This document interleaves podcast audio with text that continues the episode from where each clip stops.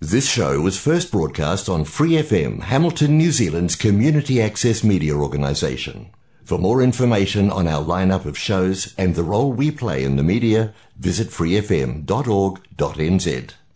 怀卡托华人之声，音质天成，悦动人生，伴我随行。怀卡托华人之声，音质天成，乐动人生，伴我随行。 You are listening to Waikato Chinese Voices. Follow our radio, share the world. 您正在收听的是 FM 八十九点零怀卡托华人之声广播电台节目，我们在新西兰为您播音。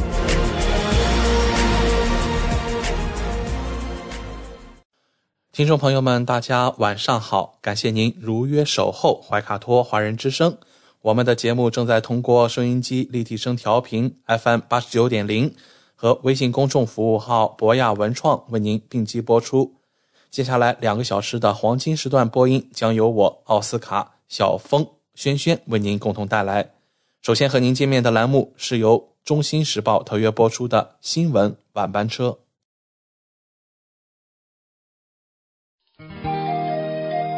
关注天下，服务新华，主流视野，时代情怀。读报时间由《中新时报》特约播出。周二的中文广播节目，我们首先进入到了由新西兰南北岛全国发行的《中新时报》特约播出的读报时间。主持人小峰和奥斯卡会在这里和听众朋友们分享明天即将出版发行的《中新时报》各个版面的精彩内容。我们首先来关注一下《中新时报》版号一零二新西兰国内新闻。王小龙大使会见惠灵顿市长。二零二二年十一月十七日，王小龙大使会见新西兰首都惠灵顿市新任市长托里法诺。王大使祝贺法诺成功当选惠灵顿市长，感谢惠灵顿市政府长期致力于推进中亲地方友好交流合作。积极为本地华人社区工作、生活、学习提供支持，并保障其合法权益，为中国使馆也提供了宝贵协助和便利。使馆愿同市政府加强沟通与合作，以中新建交五十周年为契机，深化双方各领域交流合作。法诺市长感谢大使的祝贺，表示。他本人高度重视发展同中国地方政府的交流合作，高度重视本地华人群体对新西兰多元文化建设和经济社会发展做出的重要贡献，愿继续为增进两国友好、保护华人群体利益做出努力。下面来关注《中新时报》百号一零二下一篇文章：陈世杰总领事。会见新中关系促进委员会主席麦康年。十一月十七日，陈世杰总领事应约会见新中关系促进委员会主席麦康年、执行董事孔思达、王俊超副总领事在座。陈总领事表示，中新建交五十年来，各领域合作取得长足发展。开创中国同发达国家关系中的多个第一。实践证明，相互尊重、互利共赢是不同政治和社会制度国家间友好交往的黄金法则。前不久闭幕的中国共产党二十大强调，中国始终坚持维护世界和平、促进共同发展的外交政策宗旨。致力于推动构建人类命运共同体。中方将坚定不移全面深化改革开放，推动高质量发展。这为中国和包括新西兰在内世界各国继续开展合作指明方向。二十大闭幕后，中国又成功举办第五届进博会，参展方数量和意向交易额均创新高。充分表明中国坚持对外开放的决心和意志。总领馆愿同委员会继续保持良好合作关系，共同促进双边交流互动，为开创中新关系更加美好的五十年做出更大贡献。麦康年主席祝贺陈总领事履新，介绍了新中关系促进委员会设立背景、发展历程。机构设置和人员组成等。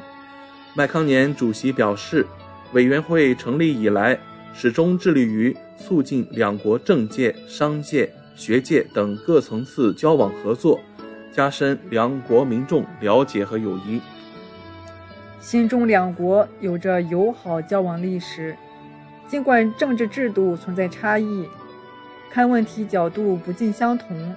但双方完全可以坚持对话协商，不让分歧定义两国关系。我认真研读了习近平主席二十大报告，高度关注本届进博会。委员会愿秉持初衷，帮助新各界人士加深对华客观正确认知，继续促进两国友好交流与合作。让我们来到《中新时报》B 零二财经版第一篇文章：纽币对美元、人民币直线上扬，中国防疫政策或起关键作用。今年九月底，纽币对人民币曾创下近一年来最低点四点零四零六。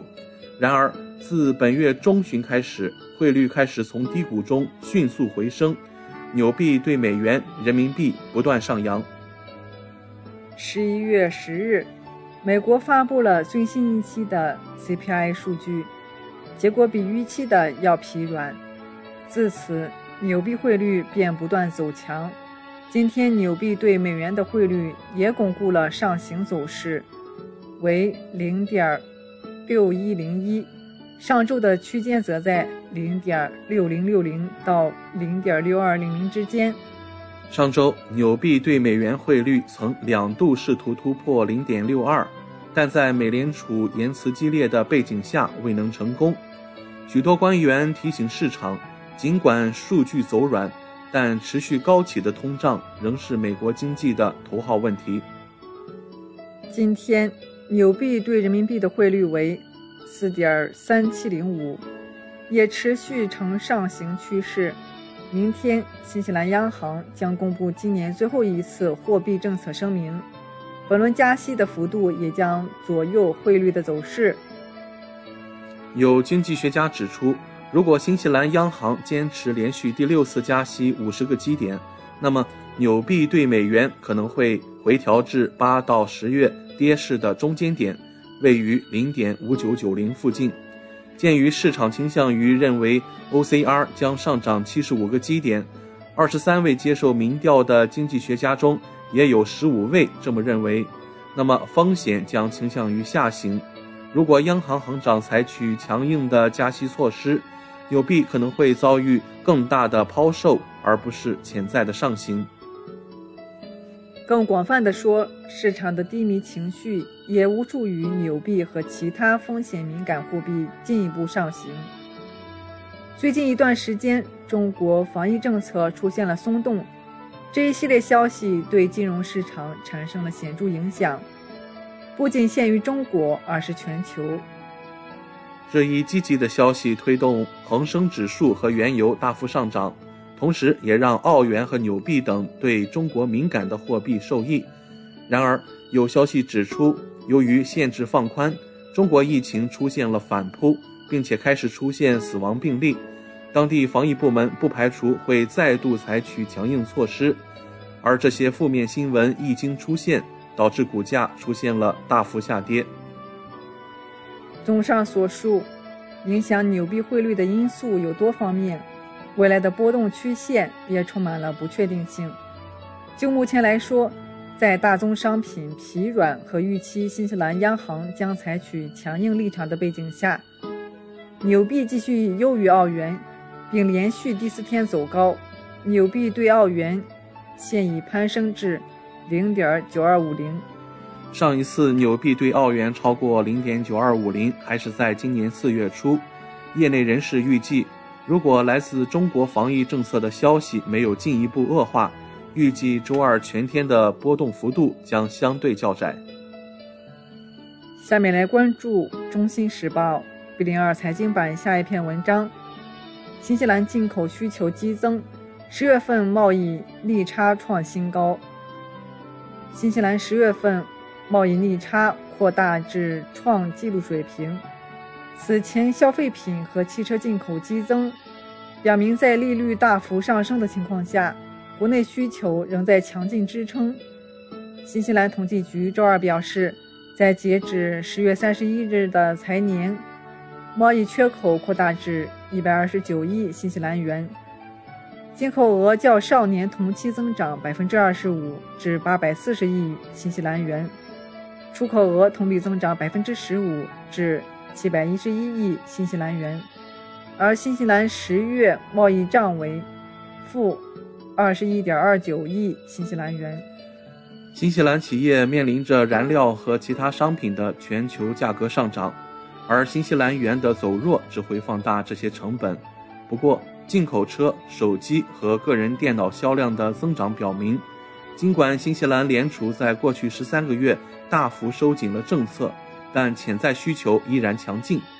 新的新西兰联储预计将在明天的会议上将官方现金利率上调七十五个基点。至百分之四点二五。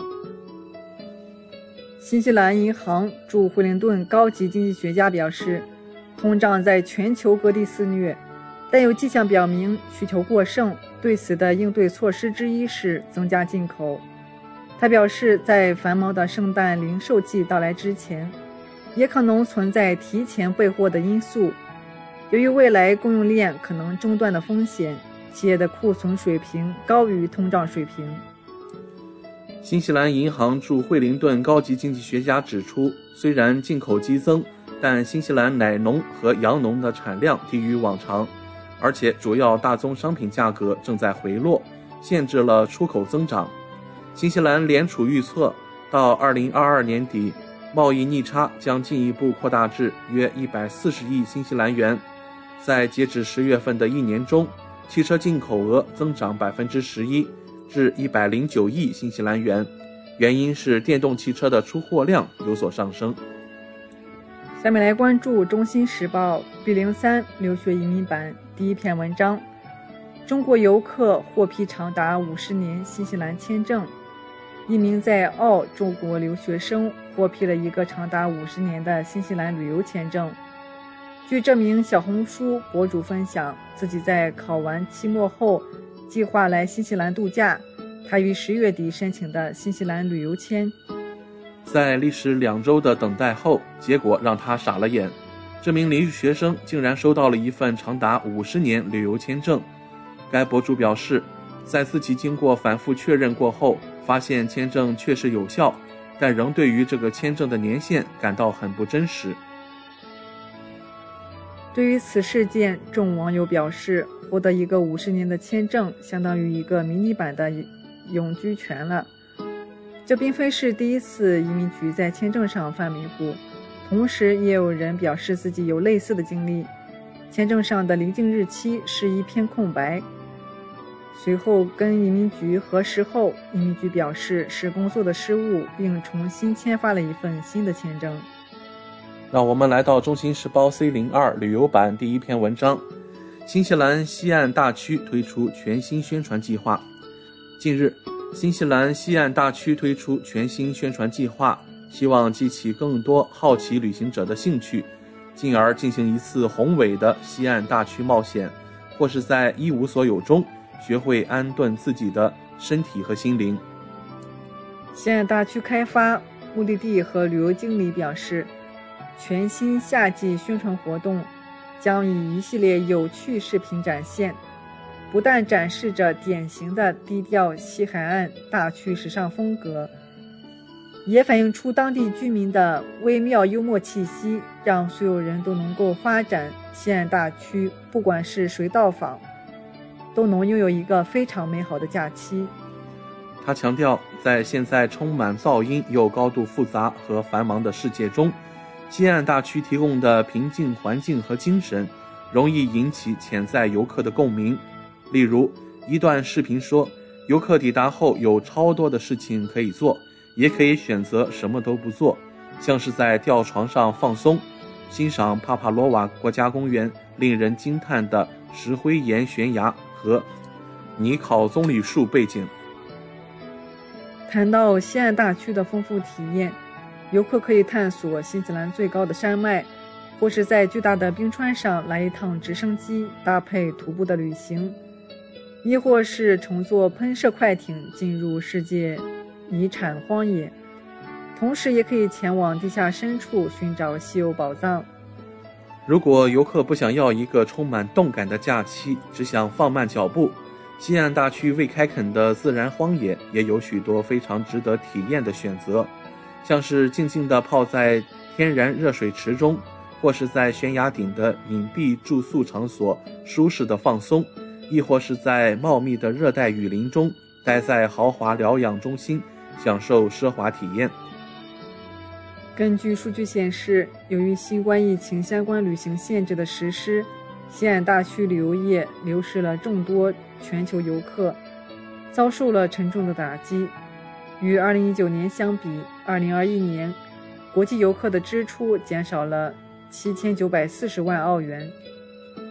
好消息是，随着边境的重新开放，国际游客正在回归。他们九月份在西岸大区的消费比2021年同期增加了260万澳元。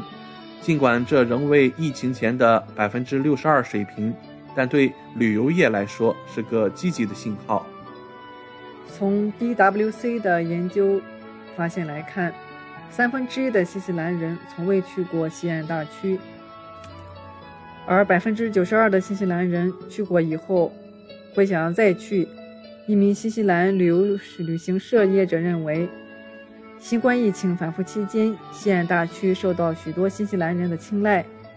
当地人视之为一个独特的后院，到处都是国家公园、瀑布、崎岖的海岸线、一望无际的海滩、白雪皑皑的山脉、野生动物和冒险活动。让我们来到《中新时报》C 零三房产版第一篇文章：多国住宅价格从飙升转向下跌。据日本经济新闻十一月二十日报道，全球住宅价格正在从飙升转向下跌。瑞典等国的房价已经比峰值时期下降约一成，美、英、德等发达经济体的房价也从今年夏季开始回落。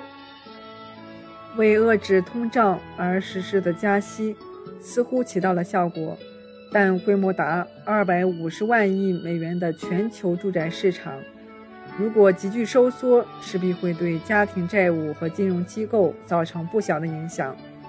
东欧等地已出现金融系统动荡的预兆。加拿大央行将基准利率上调至百分之三点七五，从今活跃的该国楼市为之一变。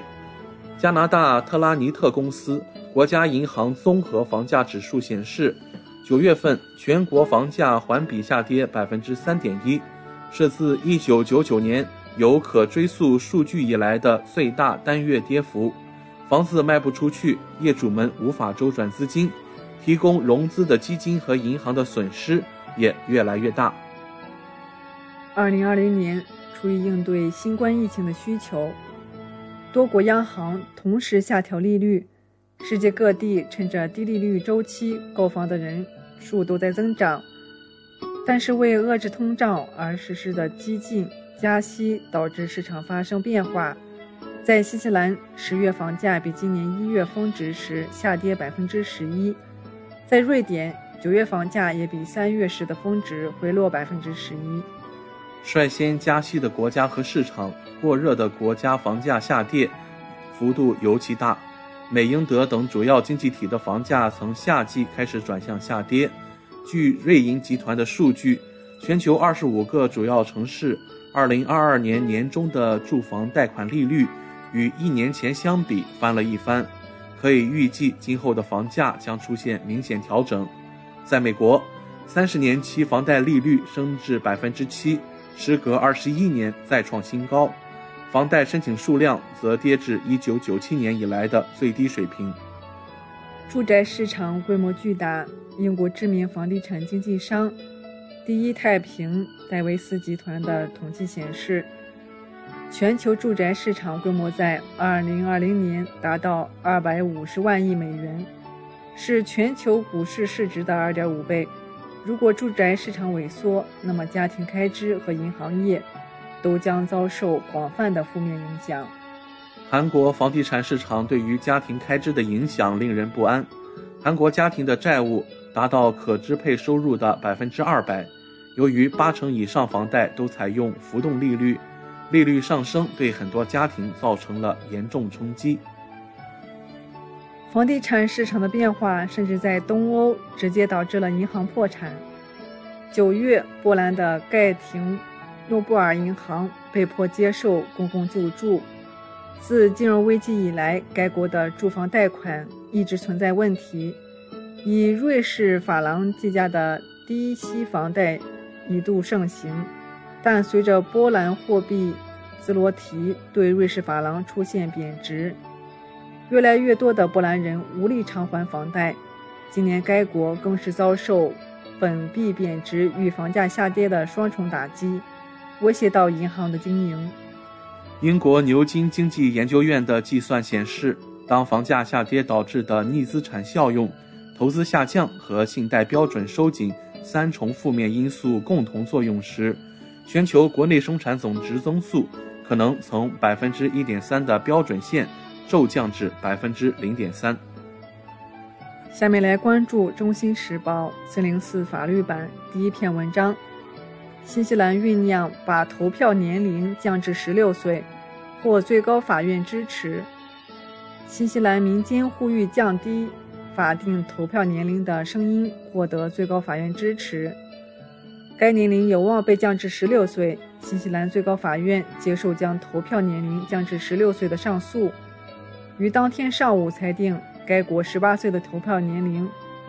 违背权利法案的要求，但只有议会才能决定法律的修改。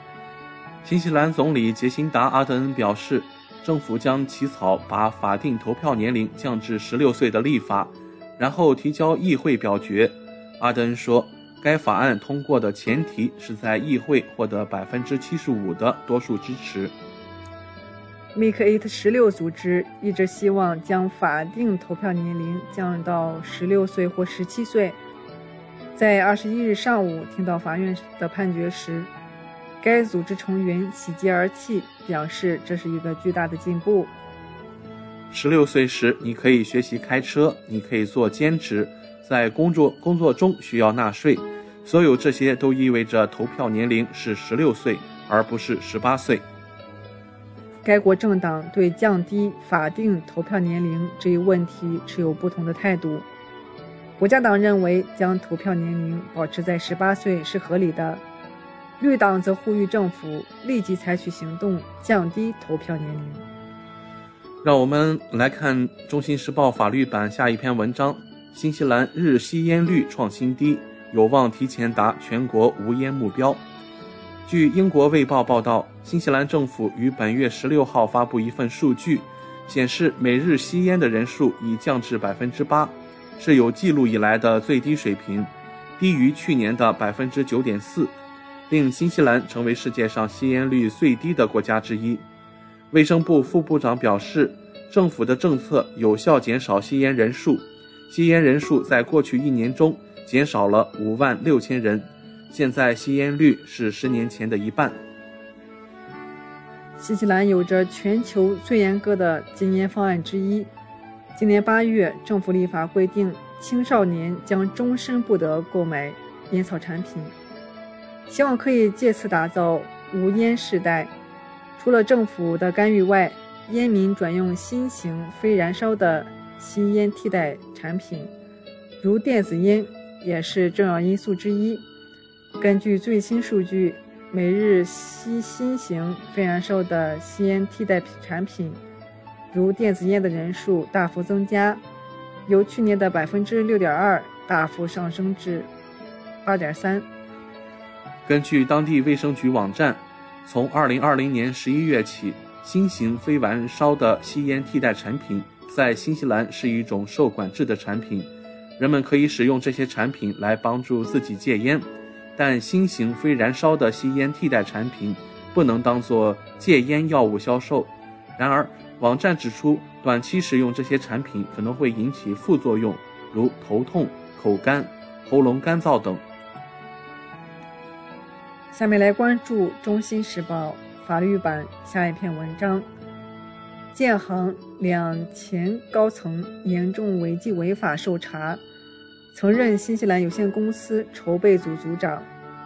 中央纪委国家监委官网周五公布，建设银行两名前高层涉嫌严重违纪违法的消息，其中该行机构业务部前总经理黄七。遭开除党籍处分，其涉嫌犯罪问题移送检察机关审查起诉。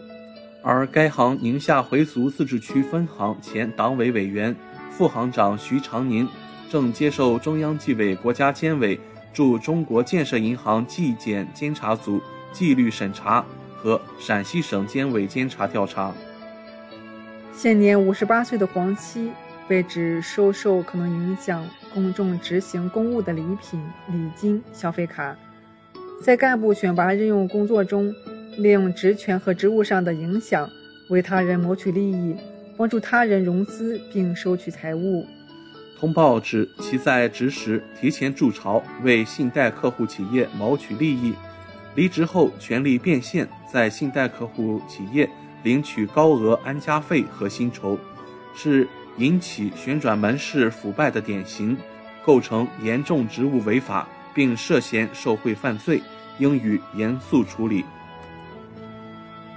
徐长宁于一九八八至二零一六年任职中国建设银行，由最初担任宁夏分行国际部营业部副总经理，升至该行新西兰有限公司筹备组组长、首席执行官。二零一六年七月，他转投哈纳斯集团。据悉，该集团是一家专注于清洁能源与新能源产业的国际化企业。二零零三年于宁夏成立。以上就是今天读报时间的全部内容。在此，我们也感谢《中新时报》对本节目的大力支持。《中新时报 Asia Pacific Times》。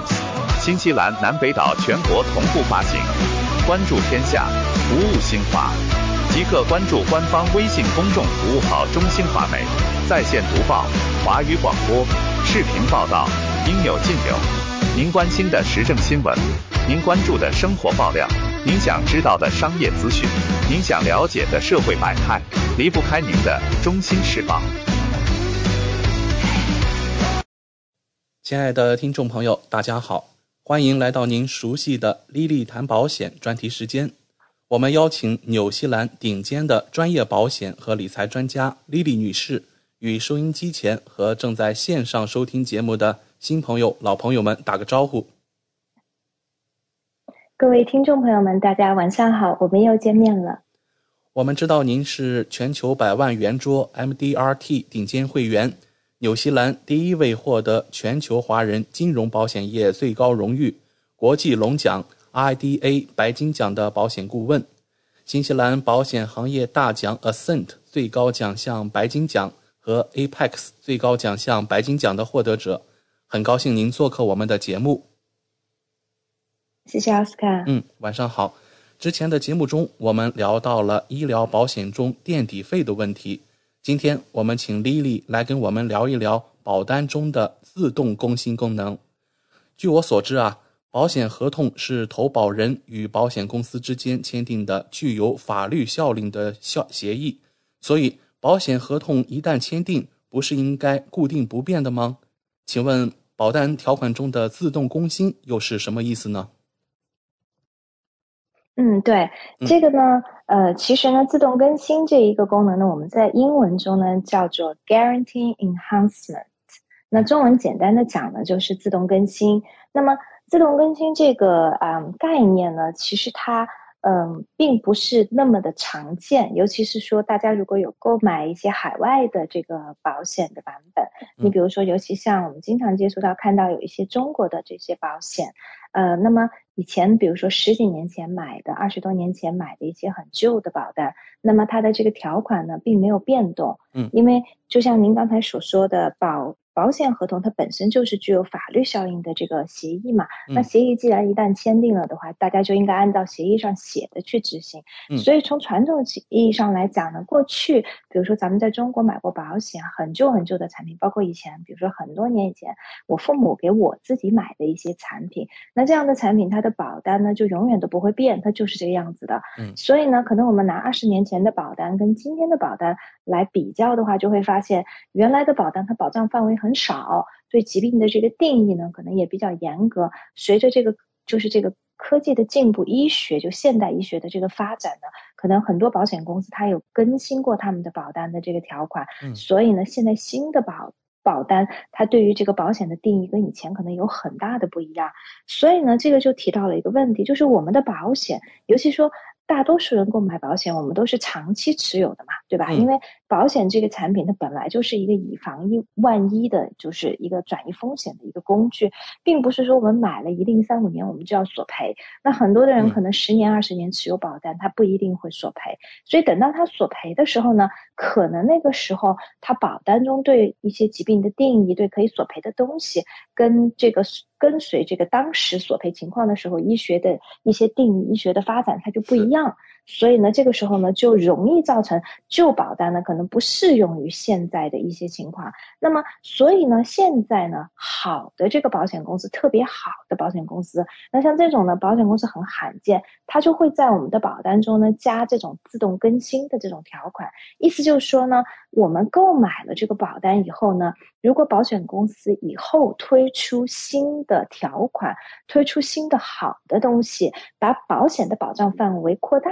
然后把索赔的这个条件，比如说降低，然后呢，让索赔的东西变得更容易、更多的情况下呢，他会免费的把这个新的好的东西给我们旧的客户。那么，在在这种情况下呢，对于我们旧的客户来讲呢，那我们的保险虽然买的很早，但是我们的保单始终处于市就是市场上最领先的这个啊情况下。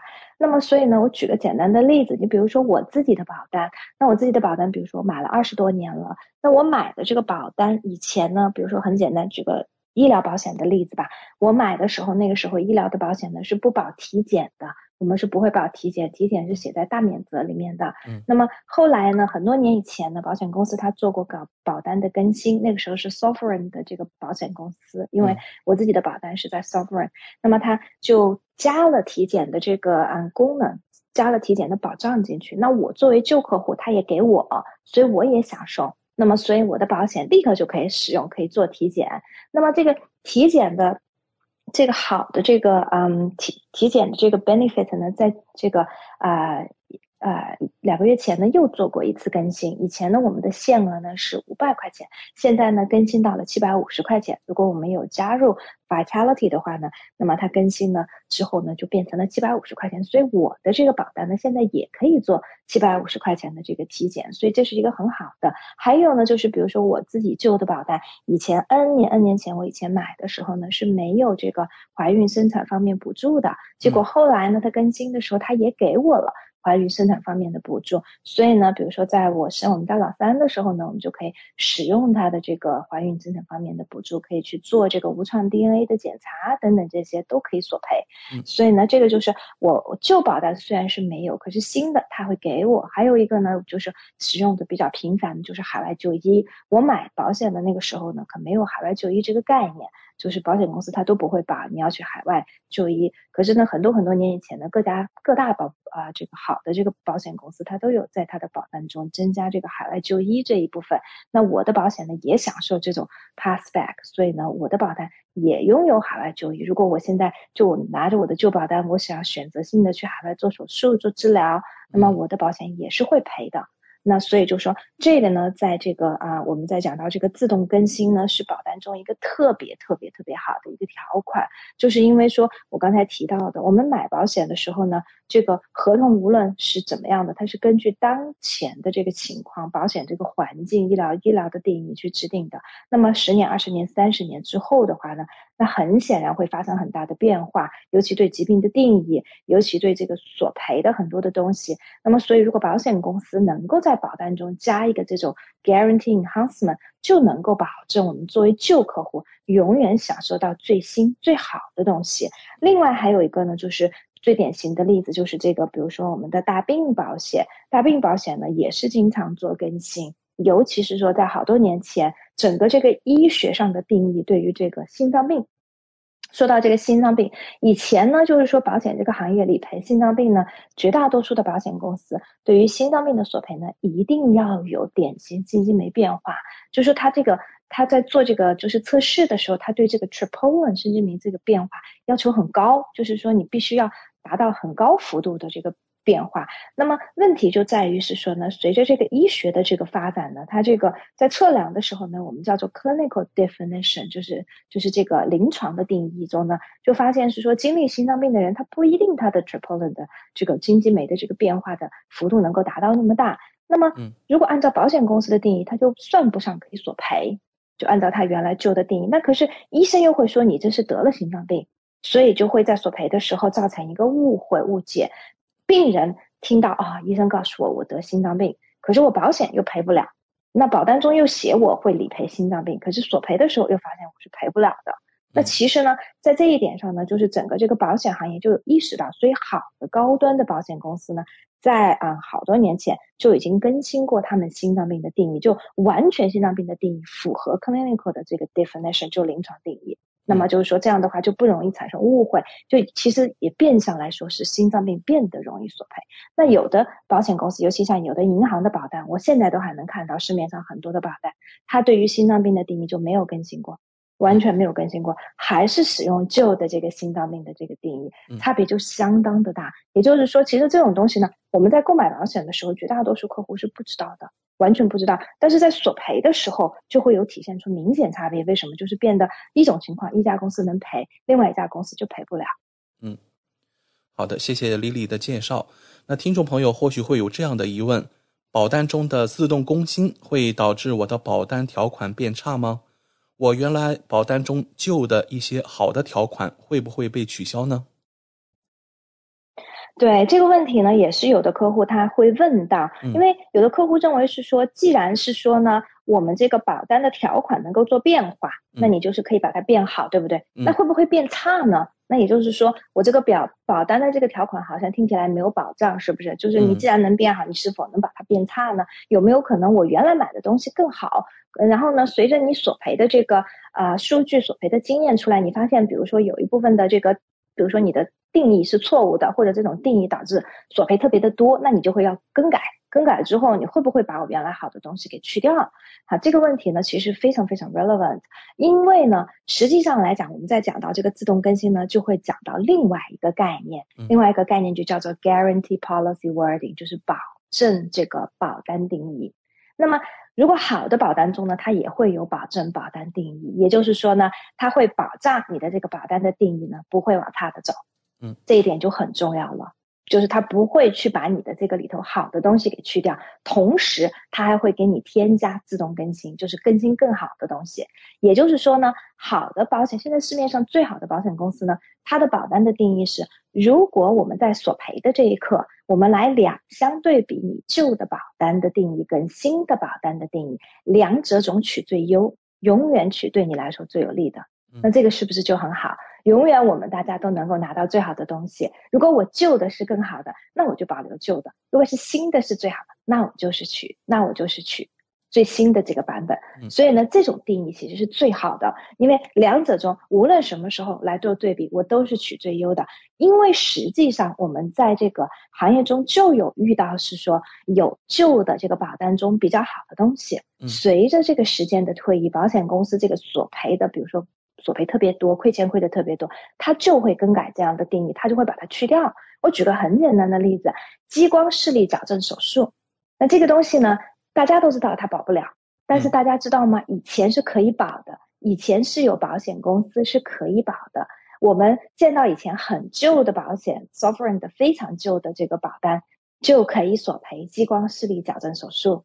这个就是很有意思。可是呢，其实从基本上从我做这一行开始之后出的新的保单都没有看到任何公司可以去理赔激光视力矫正手术。我们近视眼要做矫正赔不了，现在都赔不了。所以像这种好的这种东西呢，它就是随着这个时间的推移呢，因为保险公司也意识到可能制定保单的时候呢，这个愿望是好的，可是索赔数据出来很吓人，所以他们就改了。还有的旧的这种保单，我能看到比较好的呢，你比如是说客户没有索赔，然后呢每隔十年返还。比如说一半的保费，像这种东西，然后呢，使用于特别健康的这种客户，包括年轻人的客户也会，因为就相当于说你的保险交了，我说我还可以把钱退一部分，大部分给你。那我之前就有客户拿回来自己以前的这个保费的，所以像这样的东西也是就没有了。随着这个市场这个发展之后呢，它也就没有了。然后呢，还有就是呢，我们其实也能够看得到。保险呢，就是有保险公司，市场上有保险公司，他会把这个客户的保单变得更差，就是因为他这个客户的这个保单里面呢，他没有带这种保证 （guarantee policy wording），就是保证我的这个原有保单的版本的这个定义。那么比较典型的一个例子呢，就是在医疗保险中呢，我们经常能看到 Southern Cross 的这个保单，南十字星的。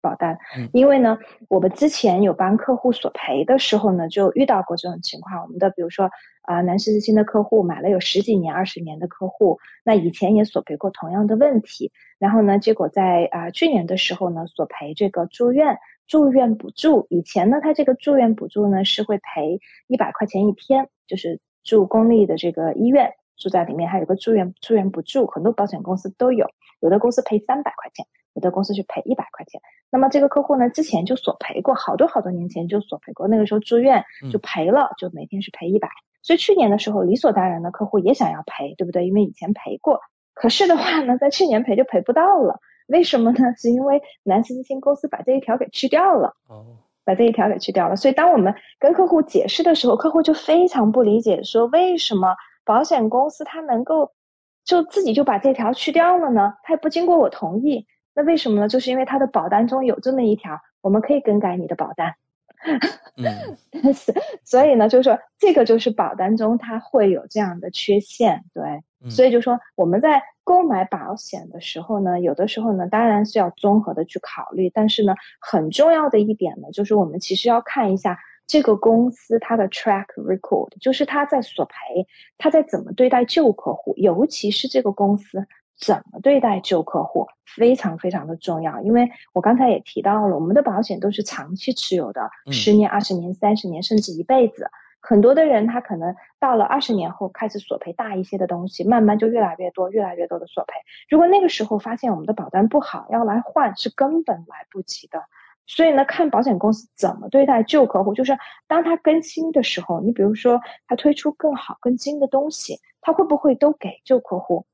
因为你可以，你可以想象，如果保险公司给旧客户，对他来说，他会马上面临很多的索赔，因为这个东西以前旧版本是不保的，但是我现在马上又给所有的旧客户，旧客户交的钱还是他们原来旧的这种 rates，并没有改改变。虽然大家涨价，因为医疗通货膨胀的原因，大家都涨，可是对于旧客户来说，他本身的保单是以前买的，所以你马上给他，比如像体检这样的东西，你马上就给旧客户，那马上他就可以索赔，对不对？那对保险公司来说，面临的就是很多的索赔，立刻就可以去做，尤其像体检这种东西又没有门槛，所有人都可以去做，可以去做这个呃体检。嗯，那么在这种情况下，你看一个公司怎么样去对待旧的客户，你就能够知道这个公司它的其实索赔的理念到底有多好。因为大家买保险，不要光去比价格，也不要光去看字面上哪个公司的哪一条，就尤其是说我经常看到，比如说某有的保险顾问说某一个公司就一条特别好，其实光看一条没有用。为什么？因为往往像这种挑出来一条去做比较的，不是所有人都能够用得到的。你要看就是整个的全面去看，说这个公司它索赔是否好，尤其是说它在保单怎么样对待旧客户，包括涨价也是一个很重要的。你看就是，嗯，之前应该是在今年初吧，今年初，呃，Partners Life 公司对它的这个风险类的产品做了很大的一个调整，当时在这个所有的这个金融的杂志上都有说。那么我们就会有接到是说有的客户他之前比如说买的这个公司的产品，然后一下子涨很多很多，那这些客户很多就会觉得说很难承受。但大多数这些客户就算来找我们，我们也帮不上忙。为什么？因为你也不能够换，因为身体上出现问题了，那你怎么办呢？你没有公司愿意接收你，那你就只能待在原公司。我们也是劝这些客户，那有的时候没办法，你就只能待在原公司。待在原公司，他又觉得非常非常的贵，因为同等类型的产品，它比别人的要贵出，比如说百分之三十或者更多。那尤其在额度买的高的情况下，那就更贵了。对。所以呢，这个就是保险呢，一定是一个看要一定要看长期。我们在选择公司、选择保险计划、选择保险顾问，一定不能短视，因为就是这个产品一定是一个长期的。嗯，所以通常来说，一般保单自动更新时都会做怎样的调整呢？能否请 Lily 给我们举几个例子？对，保单的更新呢，它通常的调整呢是第一个增加新东西。就是原来不保的，现在可以保进去，这是第一种调整。然后呢，第二个调整呢，就是更改定义，让这个索赔变得更容易，这是我们通常看到的。当然，也有让索赔变得不容易的。那这种情况呢，当然我刚才前面提到了，如果你的保单中呢有这种保证两者中选最优的这种定义呢，那你就不用担心，对，因为它也改不到你头上。对，它也只是针对新买的这种客户去做这个更改。然后呢，呃，通常情况下来讲的话呢，就是我举一些比较呃这个，比如说实际上的例子吧。你比如说我拿我自己购买的这个保险产品来举例子，我买的这个呢，原来叫 s o f r e n 现在叫 AIA 的这个医疗的这个保险吧。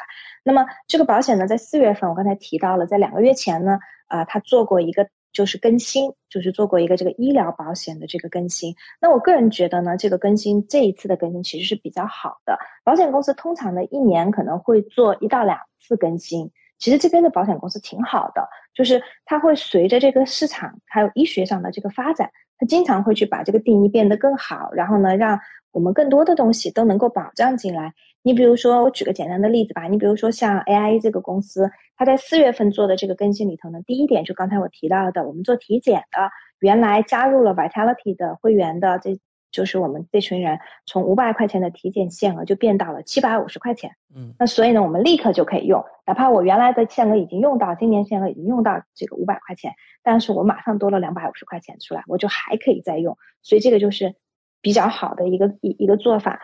然后还有一个呢，就是比较好的一个做法呢，就是说，他比如说我们在做手术的时候，然后呢，我们都会有一个垫底费。我们之前医疗保险有提到过，大家会购买垫购买医疗保险的时候，选择住院手术方面的垫底费。那么他做这个更新的时候，他就说，如果我在三个月内，然后呢做相关手术，我就可以免掉这个垫底费，因为这种情况很常见。有的时候，比如说做一个手术，一次手术呢只能做一边，然后剩下一边呢可能要做第二次手术，可能就在。一两个月左右就接着做，那么这个时候呢，付两个垫底费很显然是不太合适的。嗯，对，所以就说呢，呃，而且正好可能这个索赔又跨了保单年，因为一个保单年我们垫底费是只用付一次的，对，所以呢，像现在呢，就是呃，他有出了这一条，说就算你跨保单年也没关系，那么这个三个月内呢做同类型的这个。手术我们就可以免掉这个垫底费，然后呢，另外一个呢，就是它也增加了，你比如是说，哦，它叫这个 loyalty 的这个 benefit，就是说你成为它的这个啊，你你你成为它的这个会员啊，就是一段时间以后呢，通常是三年以后，那么它就能够保障呢，就是女性做 breast reduction，然后还有呢，我们可以做这个减肥手术，还可以做减肥手术，对。你比如说做这种啊 gastric，对 gastric 的这种手术，它就都。包进去了，当然它会有一个限额，对，但是呢，它这个也是可以保的。然后呢，另外的话呢，它对于这种你比如说做啊癌症治疗以后的话呢，它有的比如说女性乳腺癌，然后它有做了这个乳腺切除的话，它可以做这个啊脓胸手术，然后呢也是。就是在这种就是嗯原来的这个基础上，让它变得更好。还有一个呢，就是比较常见也比较好的一个，就是一个一个 benefit，我们经常使用的。你比如说去海外做做做这个手术跟治疗，以前的话呢，所有的保险公司呢，就是但凡高端保险公司，但凡是保障去海外的这个治疗的，它都是保百分之七十五纽西兰的这个费用。就是比如说我在纽西兰要花十万纽币，那我去海外最多赔到七万五纽币的上限，它是这样子保的。那现在它把这个百分之七十五增加到了百分之八十五，这个是非常不错的，所以百分之八十五就高了很多了。而且呢，它赔来回两张飞机票，就自己还有陪伴的家人的飞机票，它都赔。而且它还会保翻译的费用。据我所知呢，可能这个是市市面上唯一一个保险公司出钱翻译的费用。因为你想嘛，我如果去海外的话，当然除了去澳洲、去美国，那我去亚洲的国家都会存在一个翻译问题，对不对？无论我是去中国、去香港、去日本、韩国做，那不都是语言都是当地语言嘛？那么你要索赔英文的保险公司就得让你提供翻译件嘛，对不对？那这个自己出这笔费用还还不便宜，那所以现在保险公司会出这个翻译的费用。所以就让我们这个索赔呢变得更加容易。最好的一个，它这个就是它这个保单更新最好的一个呢，就是它对于新生儿最常见的七种先天性的疾病，它可以保障了。因为以前呢，我们的高端医疗保险公司呢，各大公司它都是对于先天性的疾病，就是刚刚出生前三个月或前四个月出现的问题是不保的。看哪一家公司，你比如说 AIA 是三个月，NIB 是四个月，那么。比如说，有的孩子刚刚出现就出生的时候，他比如说有像鞘膜积液啊、脐颤呐，还有腹股沟颤呐，或者斜视啊，或者是说像这个呃汤太这种很常见，舌系带汤太的话，那你刚刚出生三个月内就发现，那就赔不了。可是呢，现在呢，像这些东西它都可以赔了，哪怕出生之后马上发现的，它就都可以赔。所以这个就自动加到我们新的这个保单里面，所以这一点呢是它的一个非常大的一个改进，我个人觉得其实是非常非常的好。然后呢，另外的话呢，就像我提到的大病。比如是说它的改进中，我看到的特别好的就是 AI 这个公司在新冠之前，新冠的出现的半年前，半年多之前，它其实加了一个兜底条款。我记得我们之前在节目中有提到过，它的兜底条款就是无论这个疾病是叫什么名字，是否在大病的这个 list 里面，只要够严重，它就都赔。那当时保险公司加这个呢，它的用意是很好，它就是希望是说，就算这个疾病不在我们列出来的大病的名单里面，但是你只要够严重，影响到你跟家人的生活，我们就应该赔。但是保险公司并不知道，它加完这一条之后，半年多之后就出现了新冠。很有意思，然后呢，新冠就其实新冠本身这个疾病就不在大病的 list 里面，但是呢，你新冠只要够严重，那么就可以赔，符合大病的条件，它就可以赔。所以呢，这个就是我们经常保单更新中能够看到的，保险公司会做这样的调整。嗯，好的，感谢丽丽今晚带来保单中自动更新功能的精彩介绍，和听众朋友分享了最新的业界资讯。选择丽丽就等于选择了一位私人健康顾问。保险索赔专家、家庭风险管理和理财专家，再次感谢您今晚带给我们的访谈节目。谢谢奥斯卡，谢谢大家。如果大家呢对自己保保单呢是否带有自动更新的这种功能呢，大家可以下来呢私下跟我联系，通过添加我的微信，搜索我的手机号码零二一八九六三五八，或者我的微信 ID N Z L E E L E E，可以单独跟我咨询。嗯。谢谢丽丽，我们下周老时间和大家空中电波再见。嗯，大家下周见。跟丽丽买保险，关键时刻从来不会让您失望。听众朋友不但可以在每周二晚间七点半收听到丽丽在怀卡托华人之声的专题节目，还可以在每周出版发行的《中心时报》财经、保险、金融版面找到丽丽的专栏文章和联系方式。怀卡托华人之声，音质天成，悦动人生，伴我随行。怀卡托华人之声，音质天成，乐动人生，伴我随行。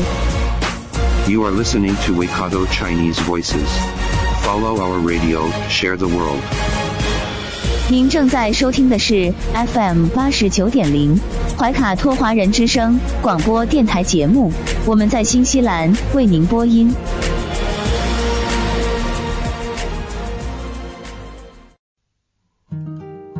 感受东方文化，体验汉语魅力。怀卡托华人之声电台主播轩轩主持，中文了不得，让您足不出户，感受地道中文。轻松学汉语，快乐中国行。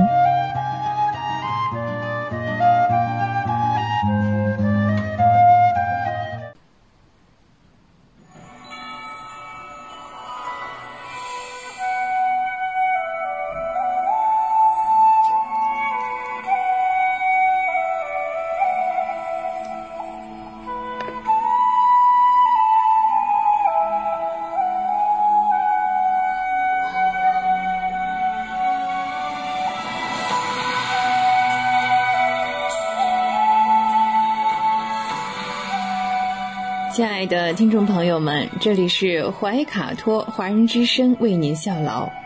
接下来呢是轩轩为朋友们带来中文了不得。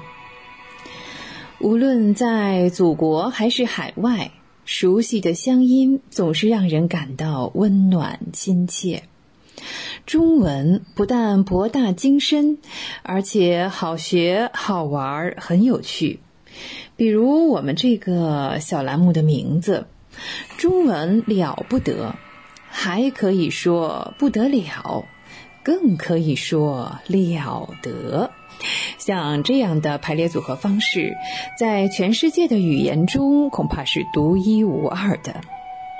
那在每期节目中呢，我们一起来聊一聊中国文化常识。此外呢，再介绍一些中文学习的知识点，像重点啊、难点啊，两者相结合，可以活学活用，事半功倍。啊，在上一期的中国文化常识这个小单元当中呢，我们聊到了。嗯，燃料是吧？我们有这个石油啊、煤呀，还有天然气。对，呃，最后呢，我们这个阶段我们刚才聊的是呢，我们使用天然气啊，比世界上其他民族啊要早一个世纪啊。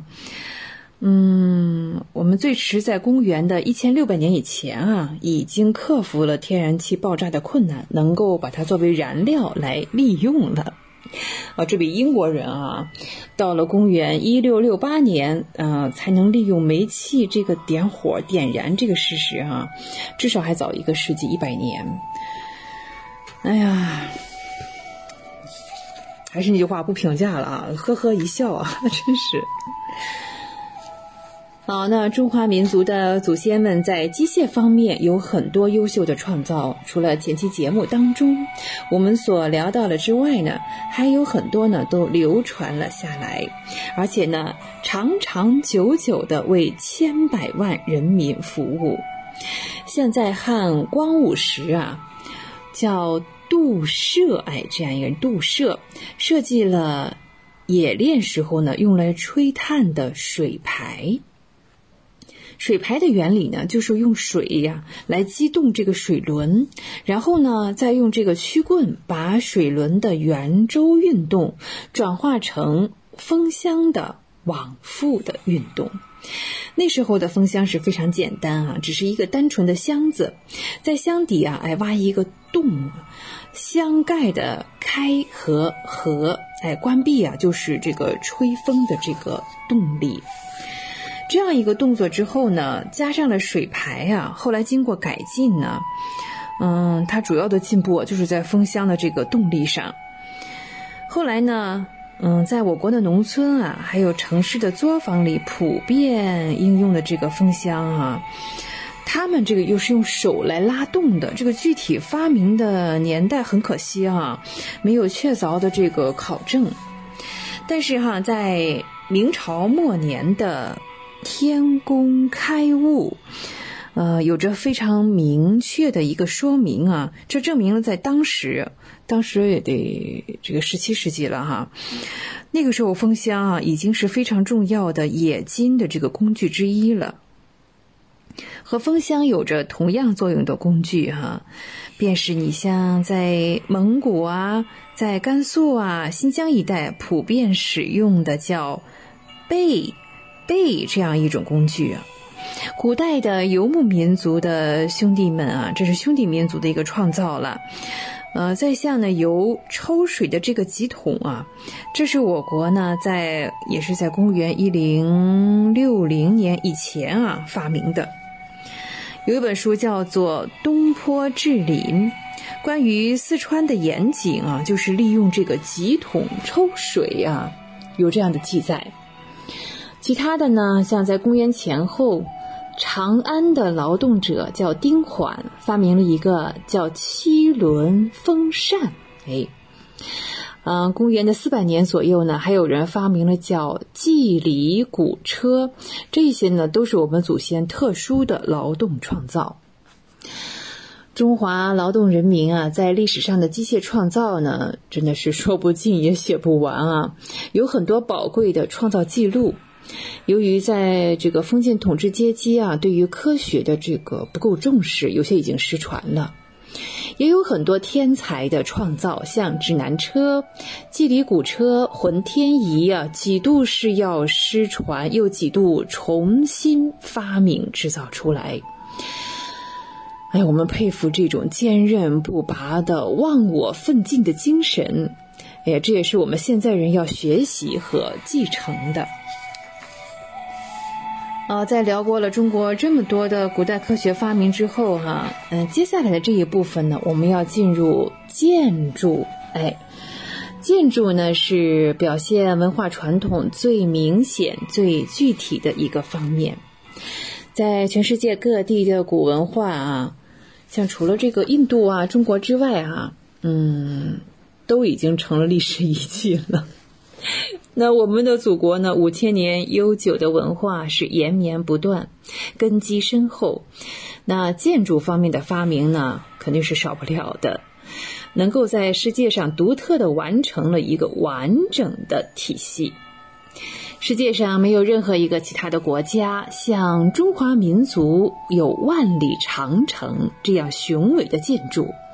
也没有一个国家像中华民族有这样丰富的、到处都保存着精巧的、和谐的、经历了几百年岁月的古建筑。世界上更没有其他的国家像我们有这么多的建筑形式。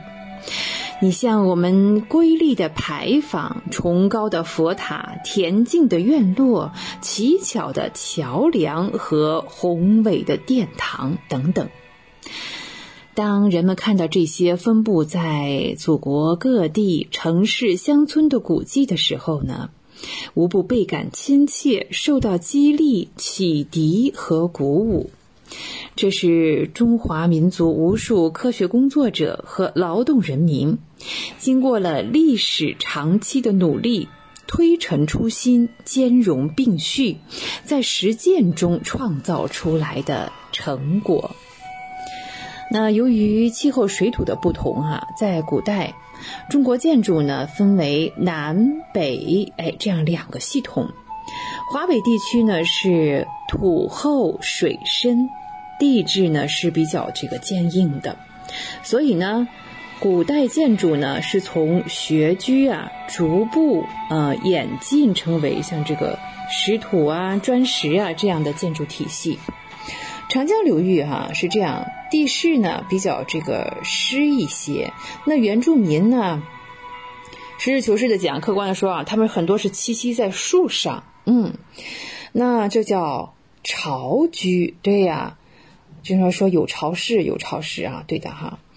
以后呢，再由这种巢居的情况呢，演变出了什么呢？哎，演变出了像楼榭等木架结构的体系。那现在所遗留的古建筑哈，前一类的代表呢，有像城墙、石桥、砖塔、无梁殿等等。我们刚才聊的第二类的建筑呢，像有宫室、庙宇、道观等等。由于南方潮湿，那还有一些这个病虫害啊，比如说这个白蚁啊，哎，那古代这个木结构的这个建筑哈，保留下来的就不是那么容易，所以呢为数不多。现在西洋古代建筑大部分是这个砖块，呃，石质的哈，嗯，像我国这样广泛利用木架结构的建筑啊，在世界上呢是绝无仅有的。所以说呢，木架结构建筑是中华祖先的独特创造。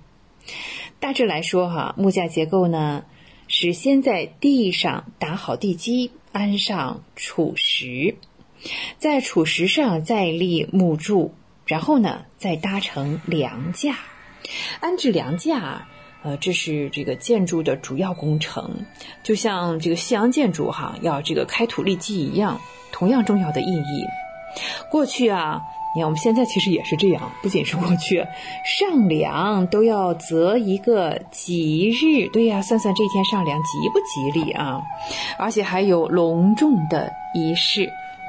梁架与梁架之间呢，以坊相连，上面呢是架檩，顶上呢再安船，做成一个骨架，以承多房屋上部的重量。那上部的重量是屋顶啊，还有瓦片啊、屋檐啊。对，那这个墙壁啊，它是做一个间隔的作用，有这样一个用途。房下的这些柱子，哈，柱与柱之间呢，也是依据实际的需要来开制门和窗。这样啊，门窗呢真的是绝对自由的，嗯，大大小小都可以，可以灵活的来应用，从实际出发来解决问题。因此，像同样的骨架啊，可以使它四面敞开作为凉亭，可以呀。相反的，我们想把它作为一个房子来使用的时候，哎，也可以砌成四壁封闭的，像这个仓库啊，或者像寻常的厅堂啊、门窗啊，都可以。内部结构的间隔可以按照不同的要求来设计变化。这样一来哈，像我们在这个现代这种钢架或者是混凝土的建筑，原则上是有一些相同的地方，是吧？像中华建筑啊，它这个好处在哪里啊？它解决了像西洋这种砖块结构认为啊这个非常困难的开窗开门的问题。而且我们这种基本的建筑的原则，在公元前的一千五百年大概就形成了。像《诗经》《易经》等古书当中所描写的古代房屋，哎，这种建筑的原始的形态都是有考证的。从安阳发掘出土的呃殷墟这个宫殿的遗址，就有这个柱和基础的迹象。从这个柱础的布置上来看呢，我们可以断定啊，文字的技术是非常可靠的。这种木架结构法三千多年来不断的发展着，一直到今天，凡是和呃中国有密切关系的各族。民族地区啊，都存在着这种结构的建筑。那千百年来，人民所传颂的古代建筑师啊。像这个公元前七世纪或者六世纪之间啊，是鲁班对。由于啊鲁班对建筑房屋、桥梁、制造器械的这个造诣，以及呢对于日用的器物啊、木工工具的创造，一直被推崇为巧匠，并且被称作木工的鼻祖。解放前在北京啊。有一条专卖木器的街，名曰鲁班馆。那上海呢，还有一条鲁班路。哎，可见啊，鲁班的发明创造，无疑是深刻的影响着祖国各地的木架结构的建筑科学，并且呢，和千百万人民的生活密切相关。在木结构建筑当中啊，为了解决横梁和立柱的衔接。衡量所受的集中的这个简力的问题，看我们这个优秀又智慧的祖先们啊，就发明了斗拱，从柱的顶上啊加上一层层的弓形的短木，这就是拱；在两层拱之间呢，又垫着斗形的方木，是斗。那既有拱又有斗，合称。斗拱，它们是构成立柱与横梁之间的过渡部分，将建筑物上部的重量，我们刚才聊的哈，像这个屋顶啊、瓦片呐、屋檐啊，可以平均的分配在承托的架构上。在发展的过程中呢，这种斗拱的结构变化是最大的，而且做法呢也是最巧妙的。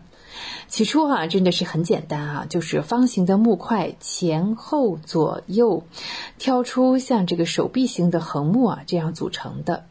之后呢，嗯，它不但使这个梁和柱的这个受力维持的更长久，而且呢，还可以把屋檐挑出更长。屋檐为什么挑出更长啊？嘿，屋檐的存在也是有作用的，它可以保护墙壁呀。对，但是呢。屋檐太长，是不是越长越好？也不是这样。屋檐太长呢，会影响室内的光线，于是呢，就出现了四角上翘的飞檐。一直到公元前的六世纪，像这个斗拱啊，已经成为了宫殿等大型建筑物不可缺少的部分了。在《孟子》当中啊，就曾经指出过“斗拱挑出屋檐”这样一个事实。汉朝的石阙，呃，这样一个也有是有一个木构的这样一个部分哈，都指出了斗拱的存在及其重要性。唐以前啊，斗拱啊，应该说已经达到了一个标准化的水平，它都是有相应的比例和尺度，按照这些规格哈来生产和制造。那在宋朝啊，我们有位伟大的建筑师叫李诫，或叫李明仲，他所著的一本书叫《营造法式》。这是在公元一一零二年，这当中呢有着详细的说明。虽然木架结构哈，嗯，你说是木头，毕竟是木头啊，不能维持久远，但是在全国各地啊，嗯，原来是保存到五百年以上的还是很多，能保存到七百年以上的哈，应该还有个三四十处。嗯，不知道现在这些古建筑的命运是如何哈。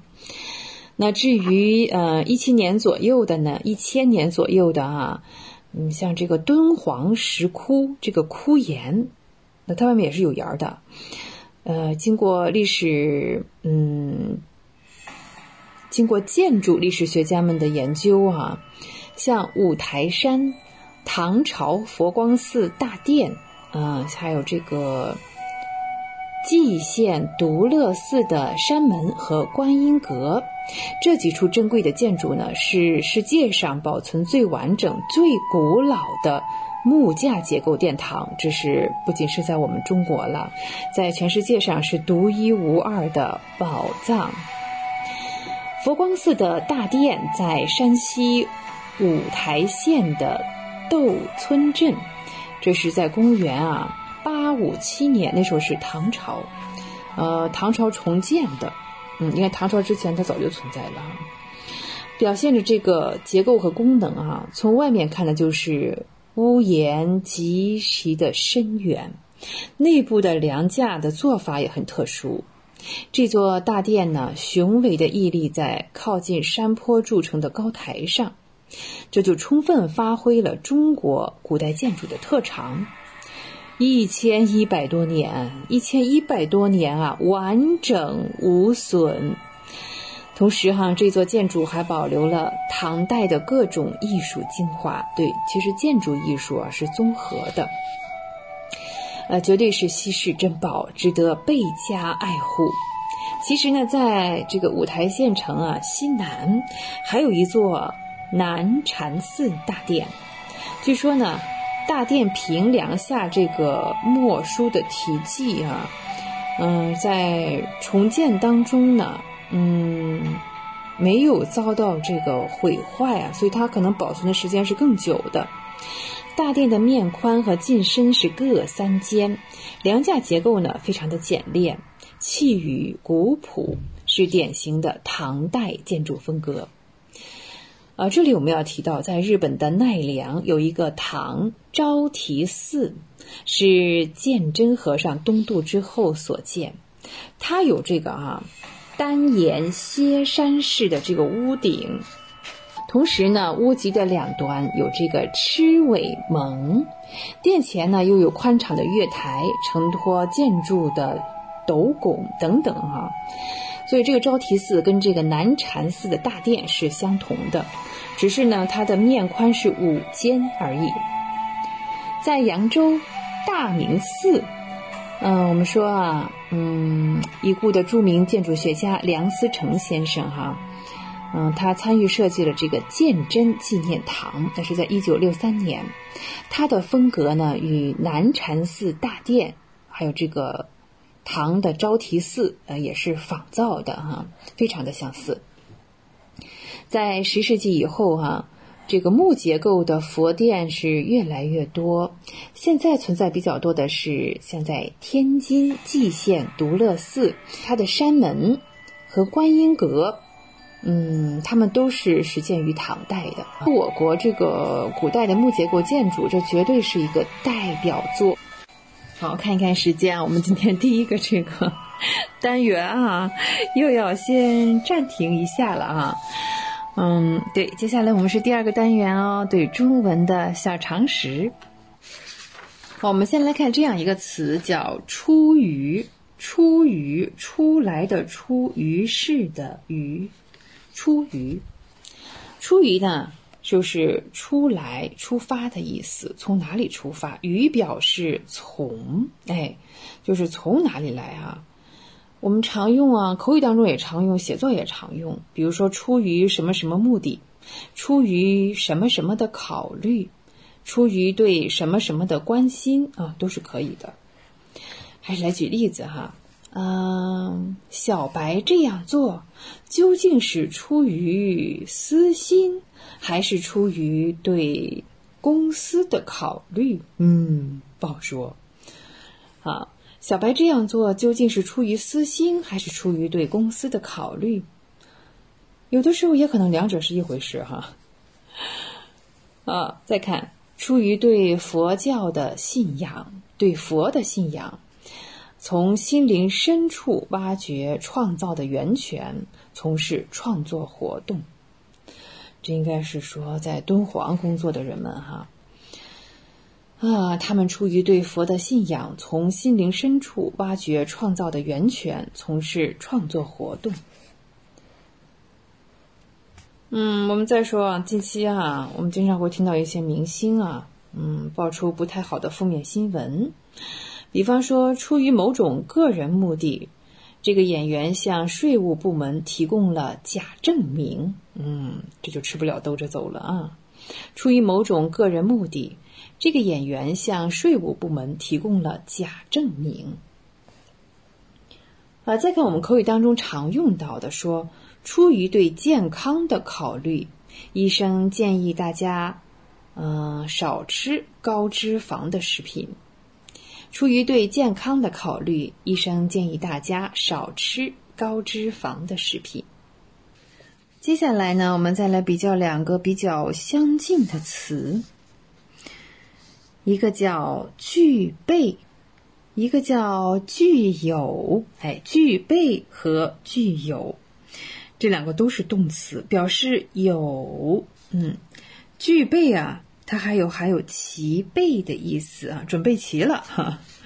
其实这两个词呢，虽然是意思都表示有，但是适用的范围和搭配上还是有所差异的。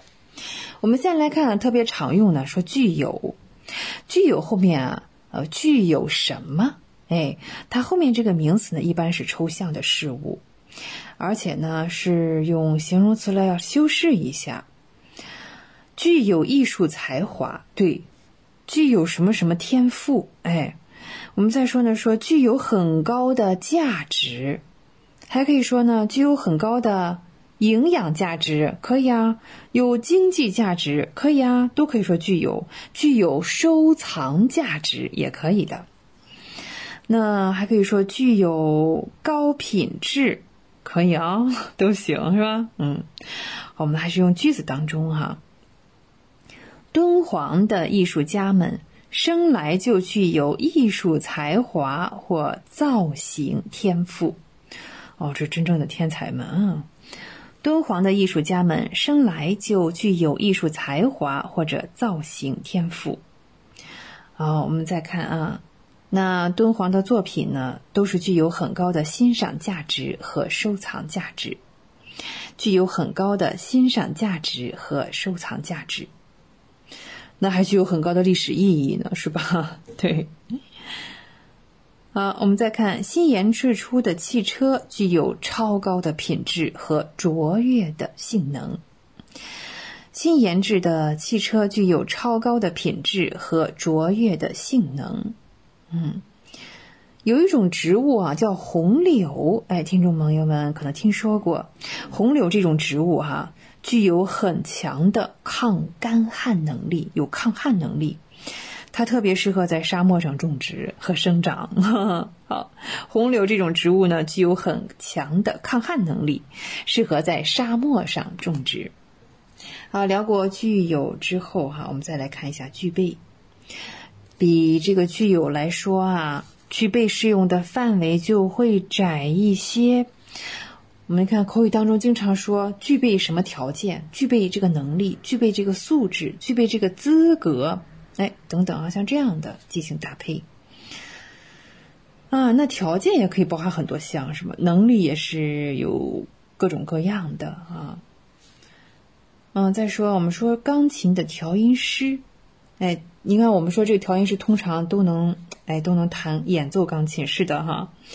钢琴调音师通常也具备钢琴演奏的技能，肯定是这样。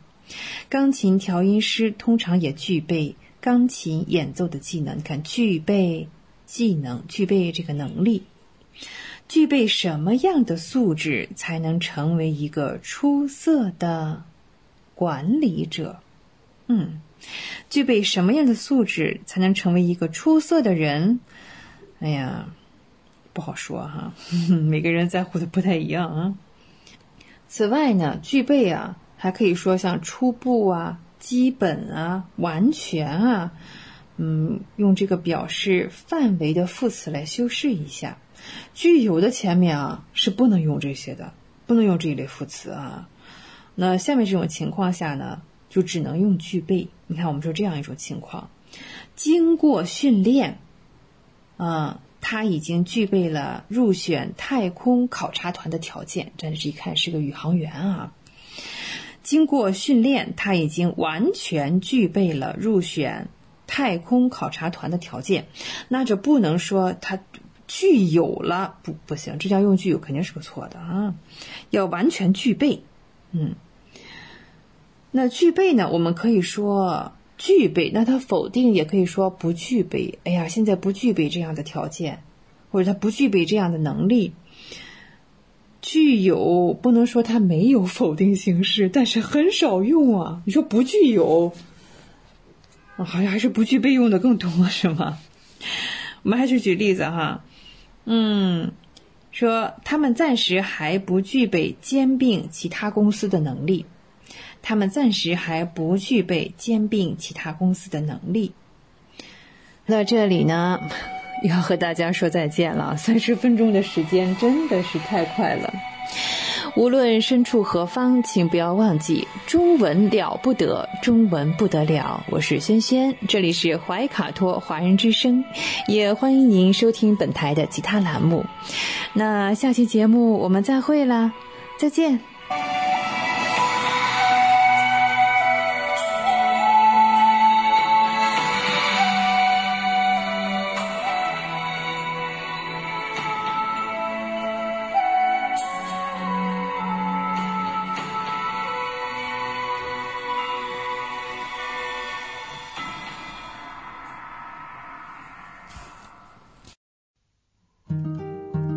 受东方文化，体验汉语魅力。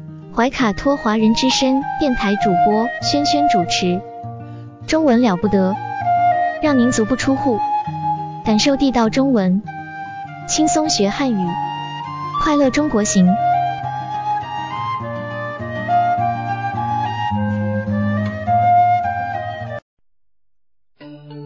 知音，知心，知天下，同行，同心。同精彩，怀卡托华人之声美文分享栏目《心情物语》，用耳朵倾听你我的快乐，用心灵关注世界的宽广。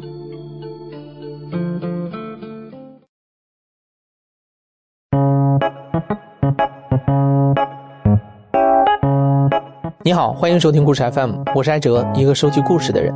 在这里，我们用你的声音讲述你的故事。每周一、三、五，咱们不见不散。哇，久违的铁窗泪系列终于又回来了。我们老听众都知道，这个系列收集的主要是中国人在全世界各地坐牢的经历。我还特地查了一下，上一次我们更新铁窗泪是将近一年前了，而且还是女子看守所管教的视角。今天这期可是扎扎实实的我在国外蹲监狱系列之马来西亚篇。今天的讲述者叫丹佛，七零年代生人，是一位北京老炮儿。丹佛有一个相当不同寻常的人生。两千年前后，他就到东南亚去经商，生意遍布泰国、缅甸、马来西亚等地。他曾经被人坑的是身无分文，在泰国街头流浪，也曾经在澳门回到内地的途中遭人绑架。常人一辈子都很难遇见一件的事儿，在丹佛这儿是接二连三的发生，这也让他成为了铁窗泪系列当中最淡定的一位讲述者。你别看他在讲述当中是谈笑风生啊，但其实这段经历还是蛮惨痛的。从警察局到监狱，再到移民局难民营，这一道道劫渡下来，丹佛直接从一个二百三十斤的彪形大汉，瘦成了一百三十八斤的病弱之躯。事情的开头还要从二零一零年说起。那一年，我们的讲述人丹佛大哥把生意拓展到了马来西亚，主要做代理酒店房间和办理工作签证的业务。第一次去马来应该是在不是零九年就一零年。刚开始去那儿的话，考察过两次以后，在那边云顶的酒店居住了一个月，也观察了一下，然后呢，在那边就跟一个马来华人成立了旅行社。但刚开始业务的话，就主要做的话就是马来西亚云顶上边各个酒店的房间的这个生意，后来才做的这个就帮别人帮别人办工作签证这块儿，在马来西亚去那儿生存的一些华人，他在那儿工作，但他持的是旅游签证。持的旅游签证的话，他那块儿只能待三个月，而且你在那儿只能待一个月就得出境，再进来待一个月再出境，很不方便。这样的话呢，我们就是说通过有自己的一个渠道呢，能给他们作为这个工作证，就在马来西亚的合法的工作证、工作签证这块儿。当时丹佛有一个马来华人作为合伙人，这个人负责做签证这块的业务。从客户的反馈来看，他出的证件真实性一直都是有保障的。因为有了这个方便，丹佛自己的工作签证也是这个人帮忙办的。但是万万没有想到，他作为一个签证业务公司的老板，居然在这个事儿上被自己的合伙人给坑了。云顶上面的赌场，我是往赌场里面走，他是抽查，主要查中国人的证件。你马来人和中国人，他们能就做久了的警察能看出来，查的那些没有合法身份、黑在马来西亚的这些人。当时我挺自信，我把那个护照给他，然后把我证件都收走了。我就纳闷儿什我说什么意思？你给我呀！然后他让我们跟着走，说俩警察跟着后边，就前面一个，后边俩，然后跟着他们走，就是这云顶上面有他们警察局嘛，就去那儿，去那儿，然后给我开了一个铁链铁栏杆的房间，然后进让我进去，我都莫名其妙怎么回事你知道吗？让我进去，我说就等着吧，等着。我想他们那边可能是联系核实是不是真的假的什么的，一直不知道。到晚上要拉我到山下的时候，告诉说持有那个就是假的那个工作签证。现在得送给你送到山下的警察局，然后将将来就过几天要给你送法法院那个审判。只是我当时有点懵，被别人坑了嘛？给别人办工作签证，自己合合着自己早就是一个假工作签证，我自己都不知道。其实过关到马来西亚山脚下的马来西亚那个警察局的时候，我已经基本上默认这事儿肯定是真的了，不可能冤枉我呀。在警察局等了五天之后，丹佛被带去了法院。即使他会讲马来语，法庭还是给作为外国人的他配了一个翻译。法官问了他几个简单的问题，类似于：你是否知晓自己来到这里的原因？你是否承认证件造假？从在云顶被抓开始，丹佛就失去了跟外界的联系。他既没有办法问责那位帮他办签证的马来华人，又没有办法获得任何法律援助。在亲眼目睹了一位印度人因为不配合而在警局里白白多住了好几天之后，丹佛决定尽量表现的好一点。不给法官添堵，最终法官宣判了，丹佛需要在马来西亚的外国人监狱中服刑一个月。法院判完了，先给我送到警察局，在警察局又待了一天，以后由警察局警察押送我去到这个监狱。一道一道门进来，因为先进来的话是办手续、登记那些，而且我记得特别生气，也特别无语的一件事，就是在我办手续的时候，我有一个 Valentino 的打火机。被他局就拿走了，就拿走了，就特别特别的坦然的，就是给我，就那意思，你知道吗？我也无语了，你这么要，我说不给吗？我说好吧，装兜里了，就特自然。然后呢，就是到第二道门进去以后，就开朗了，这里边就就所有的房间中间大裤衩了，然后你就进来了，进来了你就找自自己几号房嘛，就等于说到到这个进就自由空间了。你这这一个月就在里边自由活动了。在睡觉之前，所有房间都是开放的，然后中间一个大空场，大家都能出来走来走去。到吃饭的时候排队，点名排队。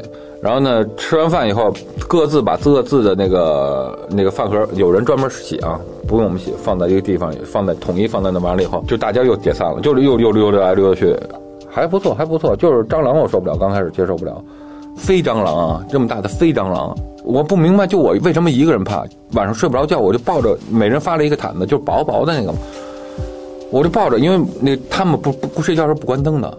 所以你开着灯，我就站在那儿，因为到处都是蟑螂，还飞着也是蟑螂，你知道吗？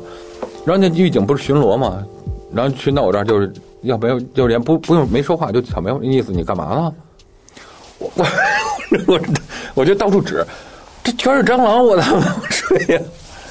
而且我旁边这个人哈，他他睡觉喜欢蒙着头，眼瞅着看蟑螂就钻进去了，钻在被子里去了嘛，就在我隔壁，我哪敢睡啊？然后我就这么抱着，抱着扛不住了，我就坐下了。后来实在困不来，就睡了。后来慢慢慢慢，我也适应蟑螂了。我一进去，我第一个跟我打招呼的是个黑人，哪国家我现在都忘了，但他会说中国话，因为他在广州三元里那儿待了很多年，他会说中国话。然后第二个跟我打打打招呼的是一个长相有点像可能孟加拉的，可能是孟加拉的，我忘了。然后呢，我他问我从哪儿来，我说中国来的。啊，Big Boss 大老板，你知道吗？后来就就他们所有人这么中国人来的全是大老板。就是中国人在里面都很受到受到尊重，这是真的。我所见到的，也许对中国人有不客气的，但我经历的这一段监狱生活里边，没有见着对中国人不客气的。包括监狱的狱警，一冲我 China，还乐着脸跟我打个招呼，跟别人我没看见跟别人打招呼，但他们只叫 China，他不会叫你名字，都这样。然后呢，这里边也是比较腐败吧，因为上面二楼的有一个仓是阿拉伯人。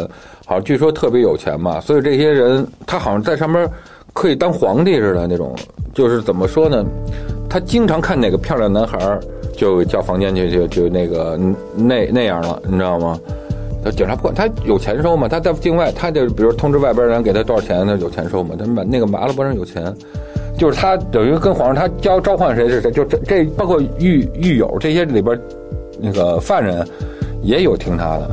而另外一个的话呢，就是说我们在里边的话，因为服装不一样，所以知道你这个犯罪的程度不一样。他是蓝衣服，我们是白衣服。半年以下是白衣服，半年以上的是红衣服，一年到三年是蓝衣服，呃，再往上就是绿衣服，到死刑犯也是绿衣服。然后在里边我见着几个缅甸人，他是绿衣服，然后呢也很热情握手。他说过几天奥巴马过来接他走了，我就愣了，我说奥巴马接你走了？我说你你什么罪进来的呢？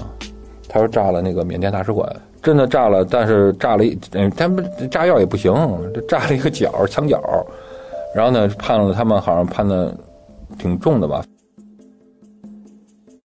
马来西亚他们还有一个鞭刑这块儿，鞭刑的实施鞭刑挺痛苦的。我看他们就鞭刑的屁股，后来我才知道鞭刑不是咱们想象的，判你比如三鞭子就一气儿给你打了，不是，就打一鞭子。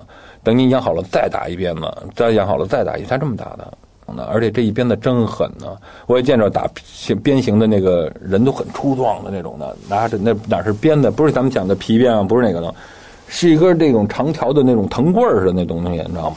抡圆了，啪一下就打，打的那个我，因为他抽第一次的时候被人扶着回来以后嘛，趴着趴，他只能趴着不能躺了，也没法坐了嘛。我说给我看看，因为他提着裤子嘛，我说给我看看。那个什么样啊？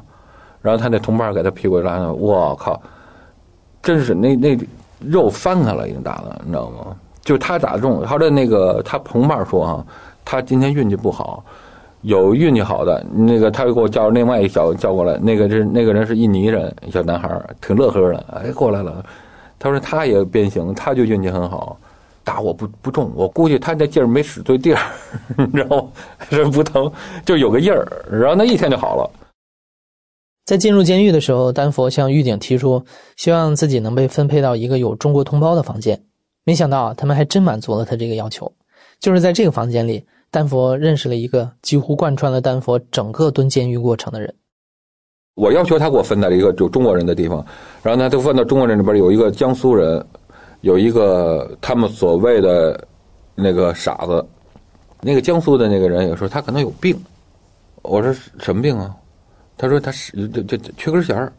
哦，然后呢，我们正聊着呢，一会儿他睡醒了，一醒了以后，他确实缺根弦儿，就是他的眼神和长相嘛，有点像缺根弦儿了。冲我傻乐，就走过来了哈，走过来看，因为我是新人嘛。然后我正俩聊天，站站过来，他站过来就站着，冲我这傻乐，你知道吗？我说你也是中国人吧？他哦，就是他说话就是傻乎乎的，有点那劲儿嘛。他个子也不矮，又白白胖胖的那样子。你跟他交流的话，也会发现他的眼神特别不自信。他跟你聊天，他那眼神老闪躲，就就感觉他老有他好做贼心虚那个词儿，挺用他身上挺合适的。我说你哪哪里人啊？他说云南的。啊，我说你叫什么名字？他叫吴阿阿明。他说阿明，我以为叫阿明。他说这后来叫吴国民，什么叫叫他一会儿说明，一会儿说明，我也不知道他到底叫什么。最后，我说就咱们三个中国人，我说咱算有缘了。然后呢，就是大家一块聊会天嘛。他基本上也不聊，就坐那傻乎乎的看我聊，看他聊，看我聊，看他聊这样。然后一块吃饭什么就吃饭的时候呢，我记得是有一个同屋的一个外国人就跟我说说让他洗洗澡吧，太臭了。我们当时没注意这事儿，你知道吗？后来我就问那个那哥们儿，就北那个江苏那哥们儿，我说什么意思？怎么让他洗洗澡？怎么了？他很臭吗？他说进来就没洗过澡。我说那你不让他洗澡吗？他我说他也不听，我懒得管他。然后呢，我就过去，我说你进来没洗过澡吗？我不洗澡。我梆给他就一脚。因为我挤一脚，并不是他洗不洗澡、臭不臭的问题，我是给中国人丢脸。那么多人呢，都觉得中国人很臭，哪疼啊？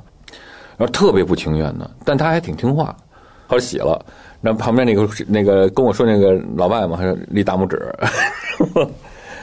后来就是我让他，我规定他每天最少洗两次澡，因为闲里边确实闲的也没事我都洗三次，就没事就洗个澡，没事干，你知道吗？我说每天最少洗两次澡，还也很听话，确实在里边洗澡了。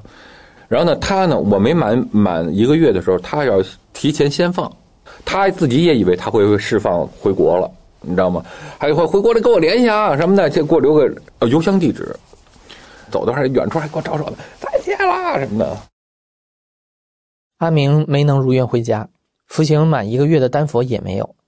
在监狱的最后几天，丹佛从隔壁的一个颇有蹲监狱经验的越南人那儿得知。外国人在监狱期满之后，并不会直接被送回自己的国家，而是会被强行关押在一个叫做移民局难民营的地方。相传，在这个地方，每多一个外国人，移民局就会得到联合国的十五美金补助。而这些马来西亚人为了挣着每人每天十五美金的钱，就会把每一个刑满释放的外国人再放到难民营里关上一阵子。当时，可怜的丹佛还不知道这个幕后操纵的逻辑。从监狱出来，又被转移到移民局，刑期从一个月变为未知的遥遥无期，伙食和生存环境也差了一大截他整个人就崩溃了。如果没有后面的那个移民局那事儿的话，我觉得监狱餐就已经很次了。这一一星期保证你有一顿是牛肉，其他的基本上是鱼肉或者鸡肉，是这样。但我没想到去移民局，我才知道闹了半天，这都是美味啊！为什么我暴瘦从二百三十斤降到一百三十八斤？主要就在那个移民局那块儿关那时候瘦的，是吃不饱，天天吃不饱。这一个小咸鱼干，一一坨饭，一坨米饭啊，还加一个菜汤，也没菜，就菜汤。有偶尔啊，他没有小咸鱼干，一人一个白鸡蛋。您但凡您给点盐酱油啊，就一个白鸡蛋。中中餐晚餐，早餐的时候确实有，要么四片苏打饼干。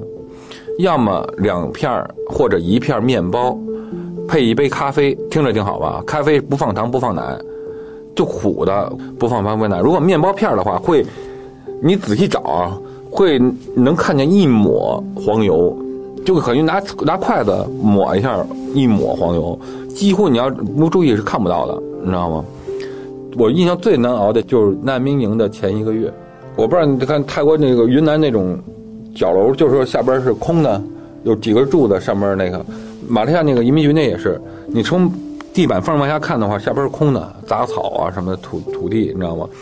但是木它这木地板是糟的，就你抠也能抠下来的木屑，而且在这种糟的缝里边有些有一种蓝灰色的蓝灰色的小飞虫那么点的东西，但它咬人咬咬人就很痒，你抓就烂，烂就一直我这我就用我腿嘛，一烂到快到烂到大腿根儿了已经。就我感觉我就快要死了，就那种这儿一块烂，那块烂，那块烂，你知道吗？而且当时我不知道我对太阳过敏，就是我不知道这叫什么，就给我晒肿了，我肿的这个腕子粗好多啊，就是它肿到什么份上，你这个这腕子都弯不了，就肿两个胳膊肿肿的。问问你那个，而且流鼻血，我当时我以为得我得绝症了呢，就是非常郁闷，心情非常不好。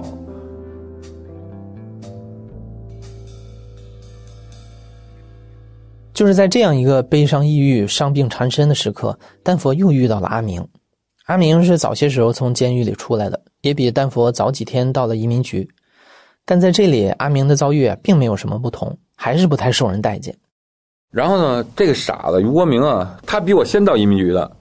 我后来放了以后嘛，我以为他早走了嘛。后来我到移民局又见上他了，而且我当时我就觉得特别无让我无语的一件事儿那里边除了我，我到的时候有三个中国人，一个就这个弱智，一个是残疾，就少一条腿，一个是侏儒，就没正常人嘛。我说当时我想，就我是一个正常人，而且我当时到了以后的话，我确实给他们撑腰了，因为他们在的时候我没到的时候。挨老人挨别的国家人欺负，后来在我去了以后的话，有一次他们跟跟那个侏儒还开玩笑，就是就是那种那种侮辱性的开玩笑。然后那侏儒他们这几个，因为中国人都坐一块儿嘛，然后我就特别没有表情的看了他一眼，就这么盯着他，没表情。然后他冲我这个老外就觉得可能自己做的不对，跟我尴尬的一笑，你知道吗？然后就再没再也没有任何人欺负他们仨了。那俩是伙伴搭档，就这个残疾和这个侏儒搭档来马来西亚街边要饭呢，街边唱歌要饭。我说你们这丢人也丢到中马来西亚来了，中国你不能要唱吗？你非跑马来西亚唱？他马来西亚挣得多，人给他马币嘛，一比二嘛。据他们说，一天能基本上要到五六百或六七百马币，也就是一天能要到一千多人民币。然后呢，就这仨人中间还有矛盾呢。然后那侏儒就单独跟我聊，没事老坐坐着过来跟我聊聊天嘛。因为我没事就坐院子里边，我不愿在屋里边，屋子里边很多苍蝇，就那地方也没人清理苍蝇，就是他们就把徒手抓苍蝇当成一种乐趣。就各个国家啊，我我是没这兴趣，我就在外面。然后呢，那山东跟我聊天呢，就说他就是一傻逼，他就跟我说那个什么吴国民，你知道吗？我说我我说我说我在监狱的时候见过他。我说他呢，他是他有聪明的地方，有傻的地方，我也不太知道他到底傻还是聪明，真的，因为他给我讲的经历嘛，在国内的话他是干嘛的？因为他跟我他我聊哪儿他都知道。我说你国内去了多少地方啊？他说全中国他基本上都去过了。我说那你干嘛的？你做旅游的呀？他说他不是那个做旅游的，他是一个城市挨一个城市挨一个城市去到这个城市的民政局和救济站，就类似这样的地方去要钱。说专门有这一个行业，这些人。然后呢，他说：“那你我说你怎么在马来西亚被抓了呢？”他说：“就他同行跟他说的，说呢，只要你偷渡到新加坡，在新加坡投降，然后关你三个月，你就会给你新加坡身份，然后呢，你就可以每个月能拿到六千新加坡币。”我说：“这你也信？”啊？他说：“啊，信啊，信！而且我就来了，来了，但是我投降投错了，我到马来西亚投降。我说怎么投？怎么你怎么走的这条线我就了解他怎么偷渡的嘛。”他先去找了个网吧，自己了解一下路线。恰恰说他说的是这从那个广西去越南的这块儿下边有个小桥，一个小河，他给那小河里边给了二十块钱嘛，一个小船就给他直接坐很很短的一个小河，就很窄的小河，到河那边就过去了。五百块钱身上装上五百块钱，就从广西进入了越南。到越南以后，他就找带中国字的。呃，网吧再继续查找下一次下一步走的路线，然后从越南他走进进入柬埔寨，柬埔寨进入了泰国。泰国的话，泰国包括给我讲了他一些蹭火车的经历。我在泰国那待了那么多年，我都不知道这火车还能蹭，我也不知道他怎么蹭的，语言不通。你不像我还会讲泰国话，他泰国话也不会讲啊，他怎么通的我不知道。他只是告诉我，到了泰国以后，五百块钱基本上用完了。就是用完了以后的话呢，到曼谷去找了中国大使馆，到中国大使馆门口，他叫工作人员，就说他是中国人，现在没有钱了，就是也是在申请救济吧。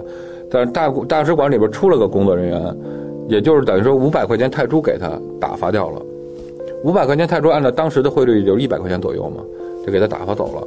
他就利用这五百泰铢，也不知道怎么蹭火车啊，就到了马来西亚边境了。然后他在马来西亚又怎么就辗转一直到了马来西亚的和新加坡的边境？然后呢，他就缺心眼儿，他就认为那是已经到了新加坡了，他就举手投降了。他 实际上还在马来西亚那个境内呢嘛，就那样给抓了，是这么一个经历。你说他傻吗？他真傻，他相信这人说的，他就认为是真的啊！你关三个月，马来西那个新加坡就给你身份，就给你每个月六千块钱。你说他不傻吗？他真的不傻，他能知道，他能偷。我正常人，我估计我都走不了这条线，他能走。就他跟咱们正常人交流不一样，脑袋上我从后边看他脑袋上三根弦儿。你知道吗？这三个弦的人是不是跟别人不太一样？他有一半聪明，一半傻呀，可能是。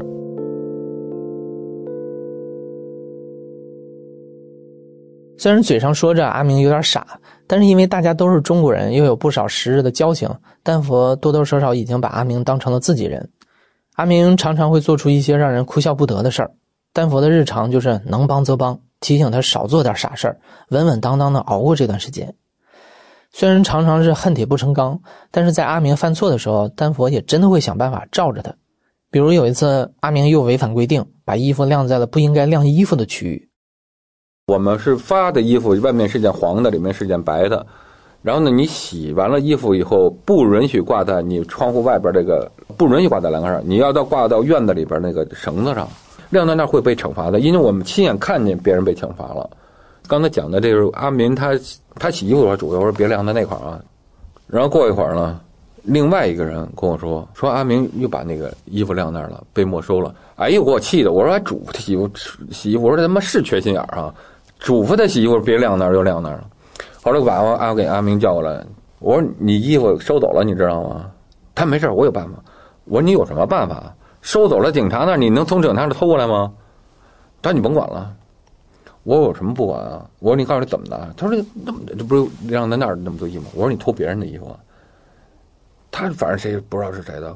我说那可不行。我说咱们现在不是说在在中国，你偷别人衣服，你等于代表中国人偷别人衣服，不许偷！你要偷我打死你，你知道吗？当时四件违规晾晒的黄色外衣都被警察收走了，这就相当于那四件衣服的主人都没得穿了。等到点名的时候，警察只需要看一眼是谁没穿黄色外套，就知道该惩罚谁了。阿明呢，原本是想着自己的黄色外套被没收了不要紧，只要在点名之前去偷一件别人的来穿上就可以了。但是他的这点小歪心思啊，被丹佛严厉的制止了。其实你也能在之前的讲述当中感受到，丹佛是一个很有江湖气的人，他信仰一些很朴素的价值观，比如说人不能干缺德事儿，做人要讲义气。于是，在关键时刻，丹佛选择挺身而出，帮阿明扛下了这件事儿。马上要点名了，点名之前要大家都坐好了，坐坐成一排一排的嘛。啪，我就把我的黄的衣服给他穿了。我说：“你穿我的。”他说：“不穿不穿。”我说：“你穿上。”我就喊着喊着就凶了他一下嘛，因为我就没有时间了，咱俩争来争去的话，人就看见了嘛。穿上，因为我说什么，你语言不通。我能跟马来西亚警察交流，编个故事，我告诉解释过去也行。我说能交流，起码你那不通，你这讲什么他听不懂，他打死你不得？因为惩罚的时候，当时我们看的惩罚是挨打，穿着皮鞋往你眼睛，你往你脸上踢，如果天眼睛踢爆了都有可能啊。然后呢，这块儿就警察就没有黄衣服的，就四个白衣服嘛，就起来，就这样站起来，我们就站起来了。衣服呢，就问我们，你知道吗？然后我就乐了一下，我在您那儿呢，出来。然后就叫我们出去，然后我们出来就那个也不点名了。出来以后，他们呼啦全站起来，在窗户那看我们四个嘛，就叫我们去操场。我当时想的是，完了这回又得挨顿打吧？就因为你要跟我交流，我还能给你解释，也不解解释。然后到那块儿的话，我以为是挨顿打呢。四个人说，啪就给我们扔过来一藤球，藤编的那个球，让我们踢藤球，你知道吗？这是很古老的一个运动，他们是。这就是让就这么这么大太阳底下踢藤球，这就是惩罚。我觉得那比挨打好多了呀。但我这一踢，他们仨都会踢，因为他们是东南亚人，我不是东南亚人，我不会踢。这踢踢到我这，啪就给踢飞了。拆他过来，我说完了，这回我得挨打了。他们那仨不用打了。过来以后，他们面前啊，他这个棚子摆了一筐红毛丹，问我你喜欢吃这个吗？我我当时我愣了一下，我说这罚我还是炸我呀？我我说喜欢吃啊。拿，我就看了他一眼，我说：“我说是我手，我伸出去打我手啊什么？”但是我当时挺怀疑的，我就一只手过去拿，他说两只手拿，就是嫌我拿的少，那我就两只手，我捧了一大堆，哎，捧起来也没人打我，然后呢，问这个椰子，那一个大椰子，喜欢吗？他每次问我都得反应就反应一会儿，你知道吗？点了点头，我没我就心里说喜欢呀。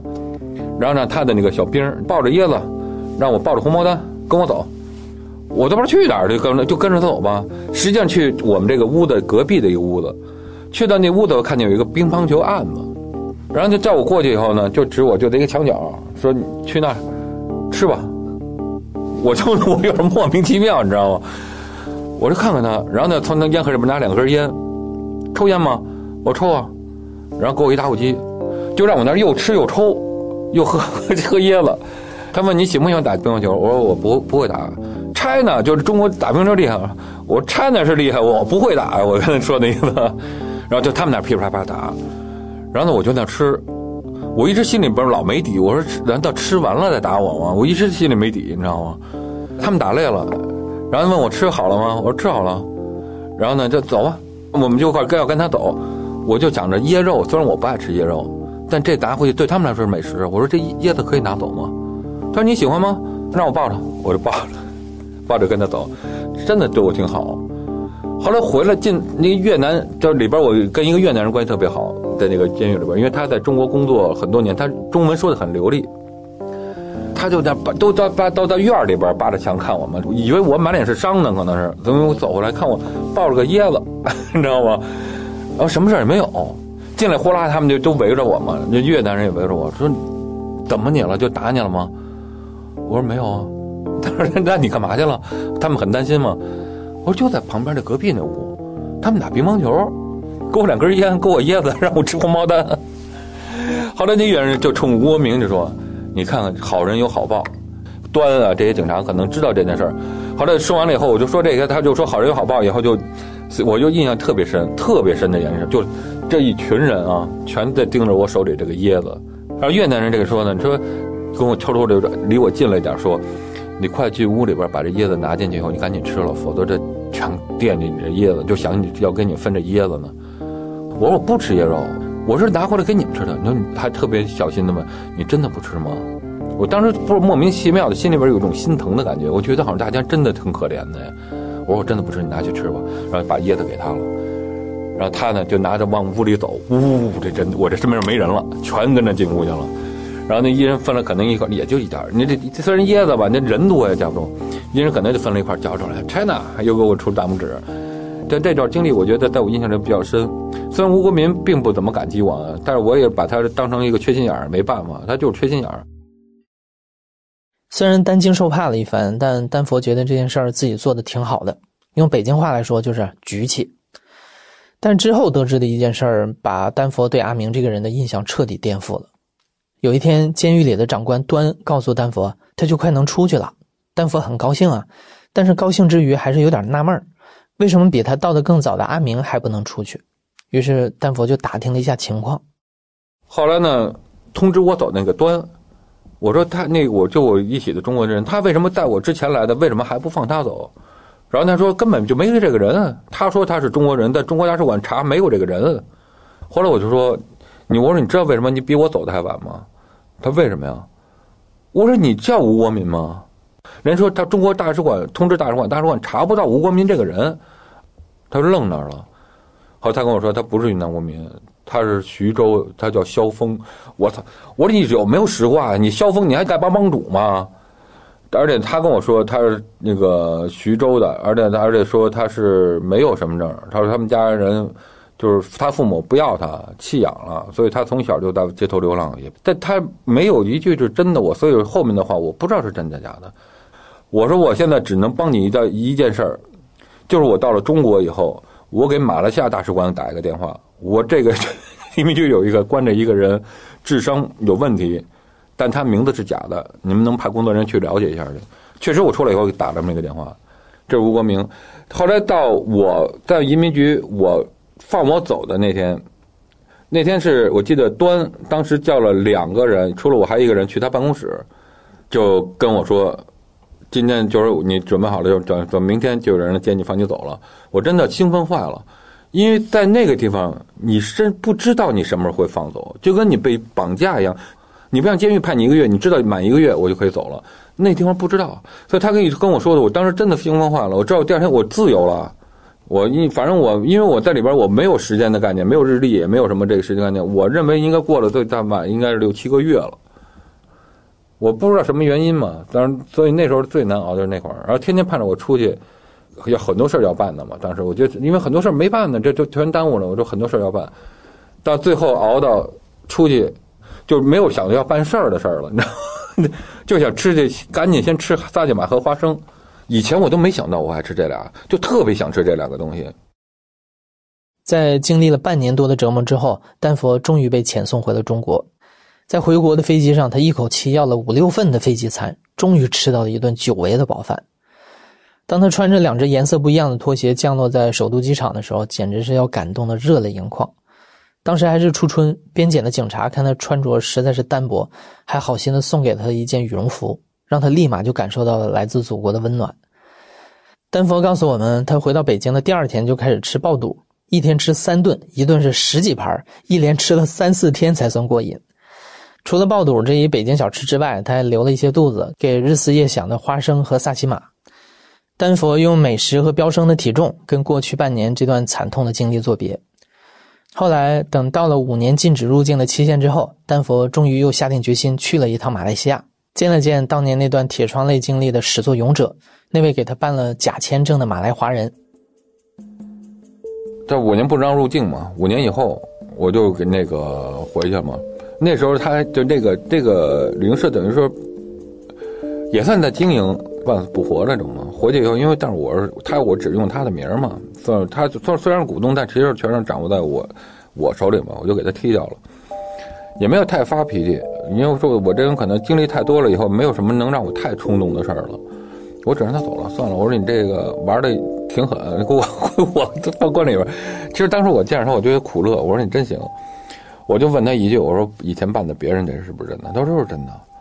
我说真的，真的也行。我说我那是假的，你给我弄的是假的，我进去了呀。他说现在给你弄真的。我说现在能弄能弄真的，我也不知道。我说你走吧，咱俩合作没法合作了，因为有这隔阂了。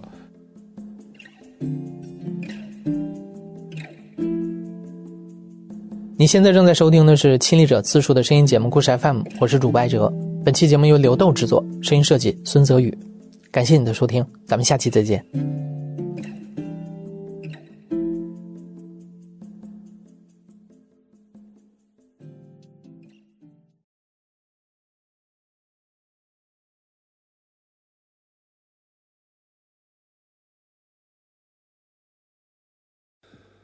好的，各位听众，快要九点钟了，那么我们今晚怀卡托华人之声黄金时段的华语播音也将告一段落。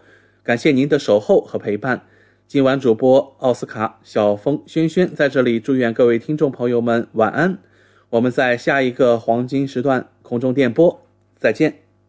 怀卡托华人之声，音质天成，悦动人生，伴我随行。怀卡托华人之声，音质天成，乐动人生，伴我随行。You are listening to Waikato Chinese Voices. Follow our radio, share the world. 您正在收听的是 FM 八十九点零怀卡托华人之声广播电台节目，我们在新西兰为您播音。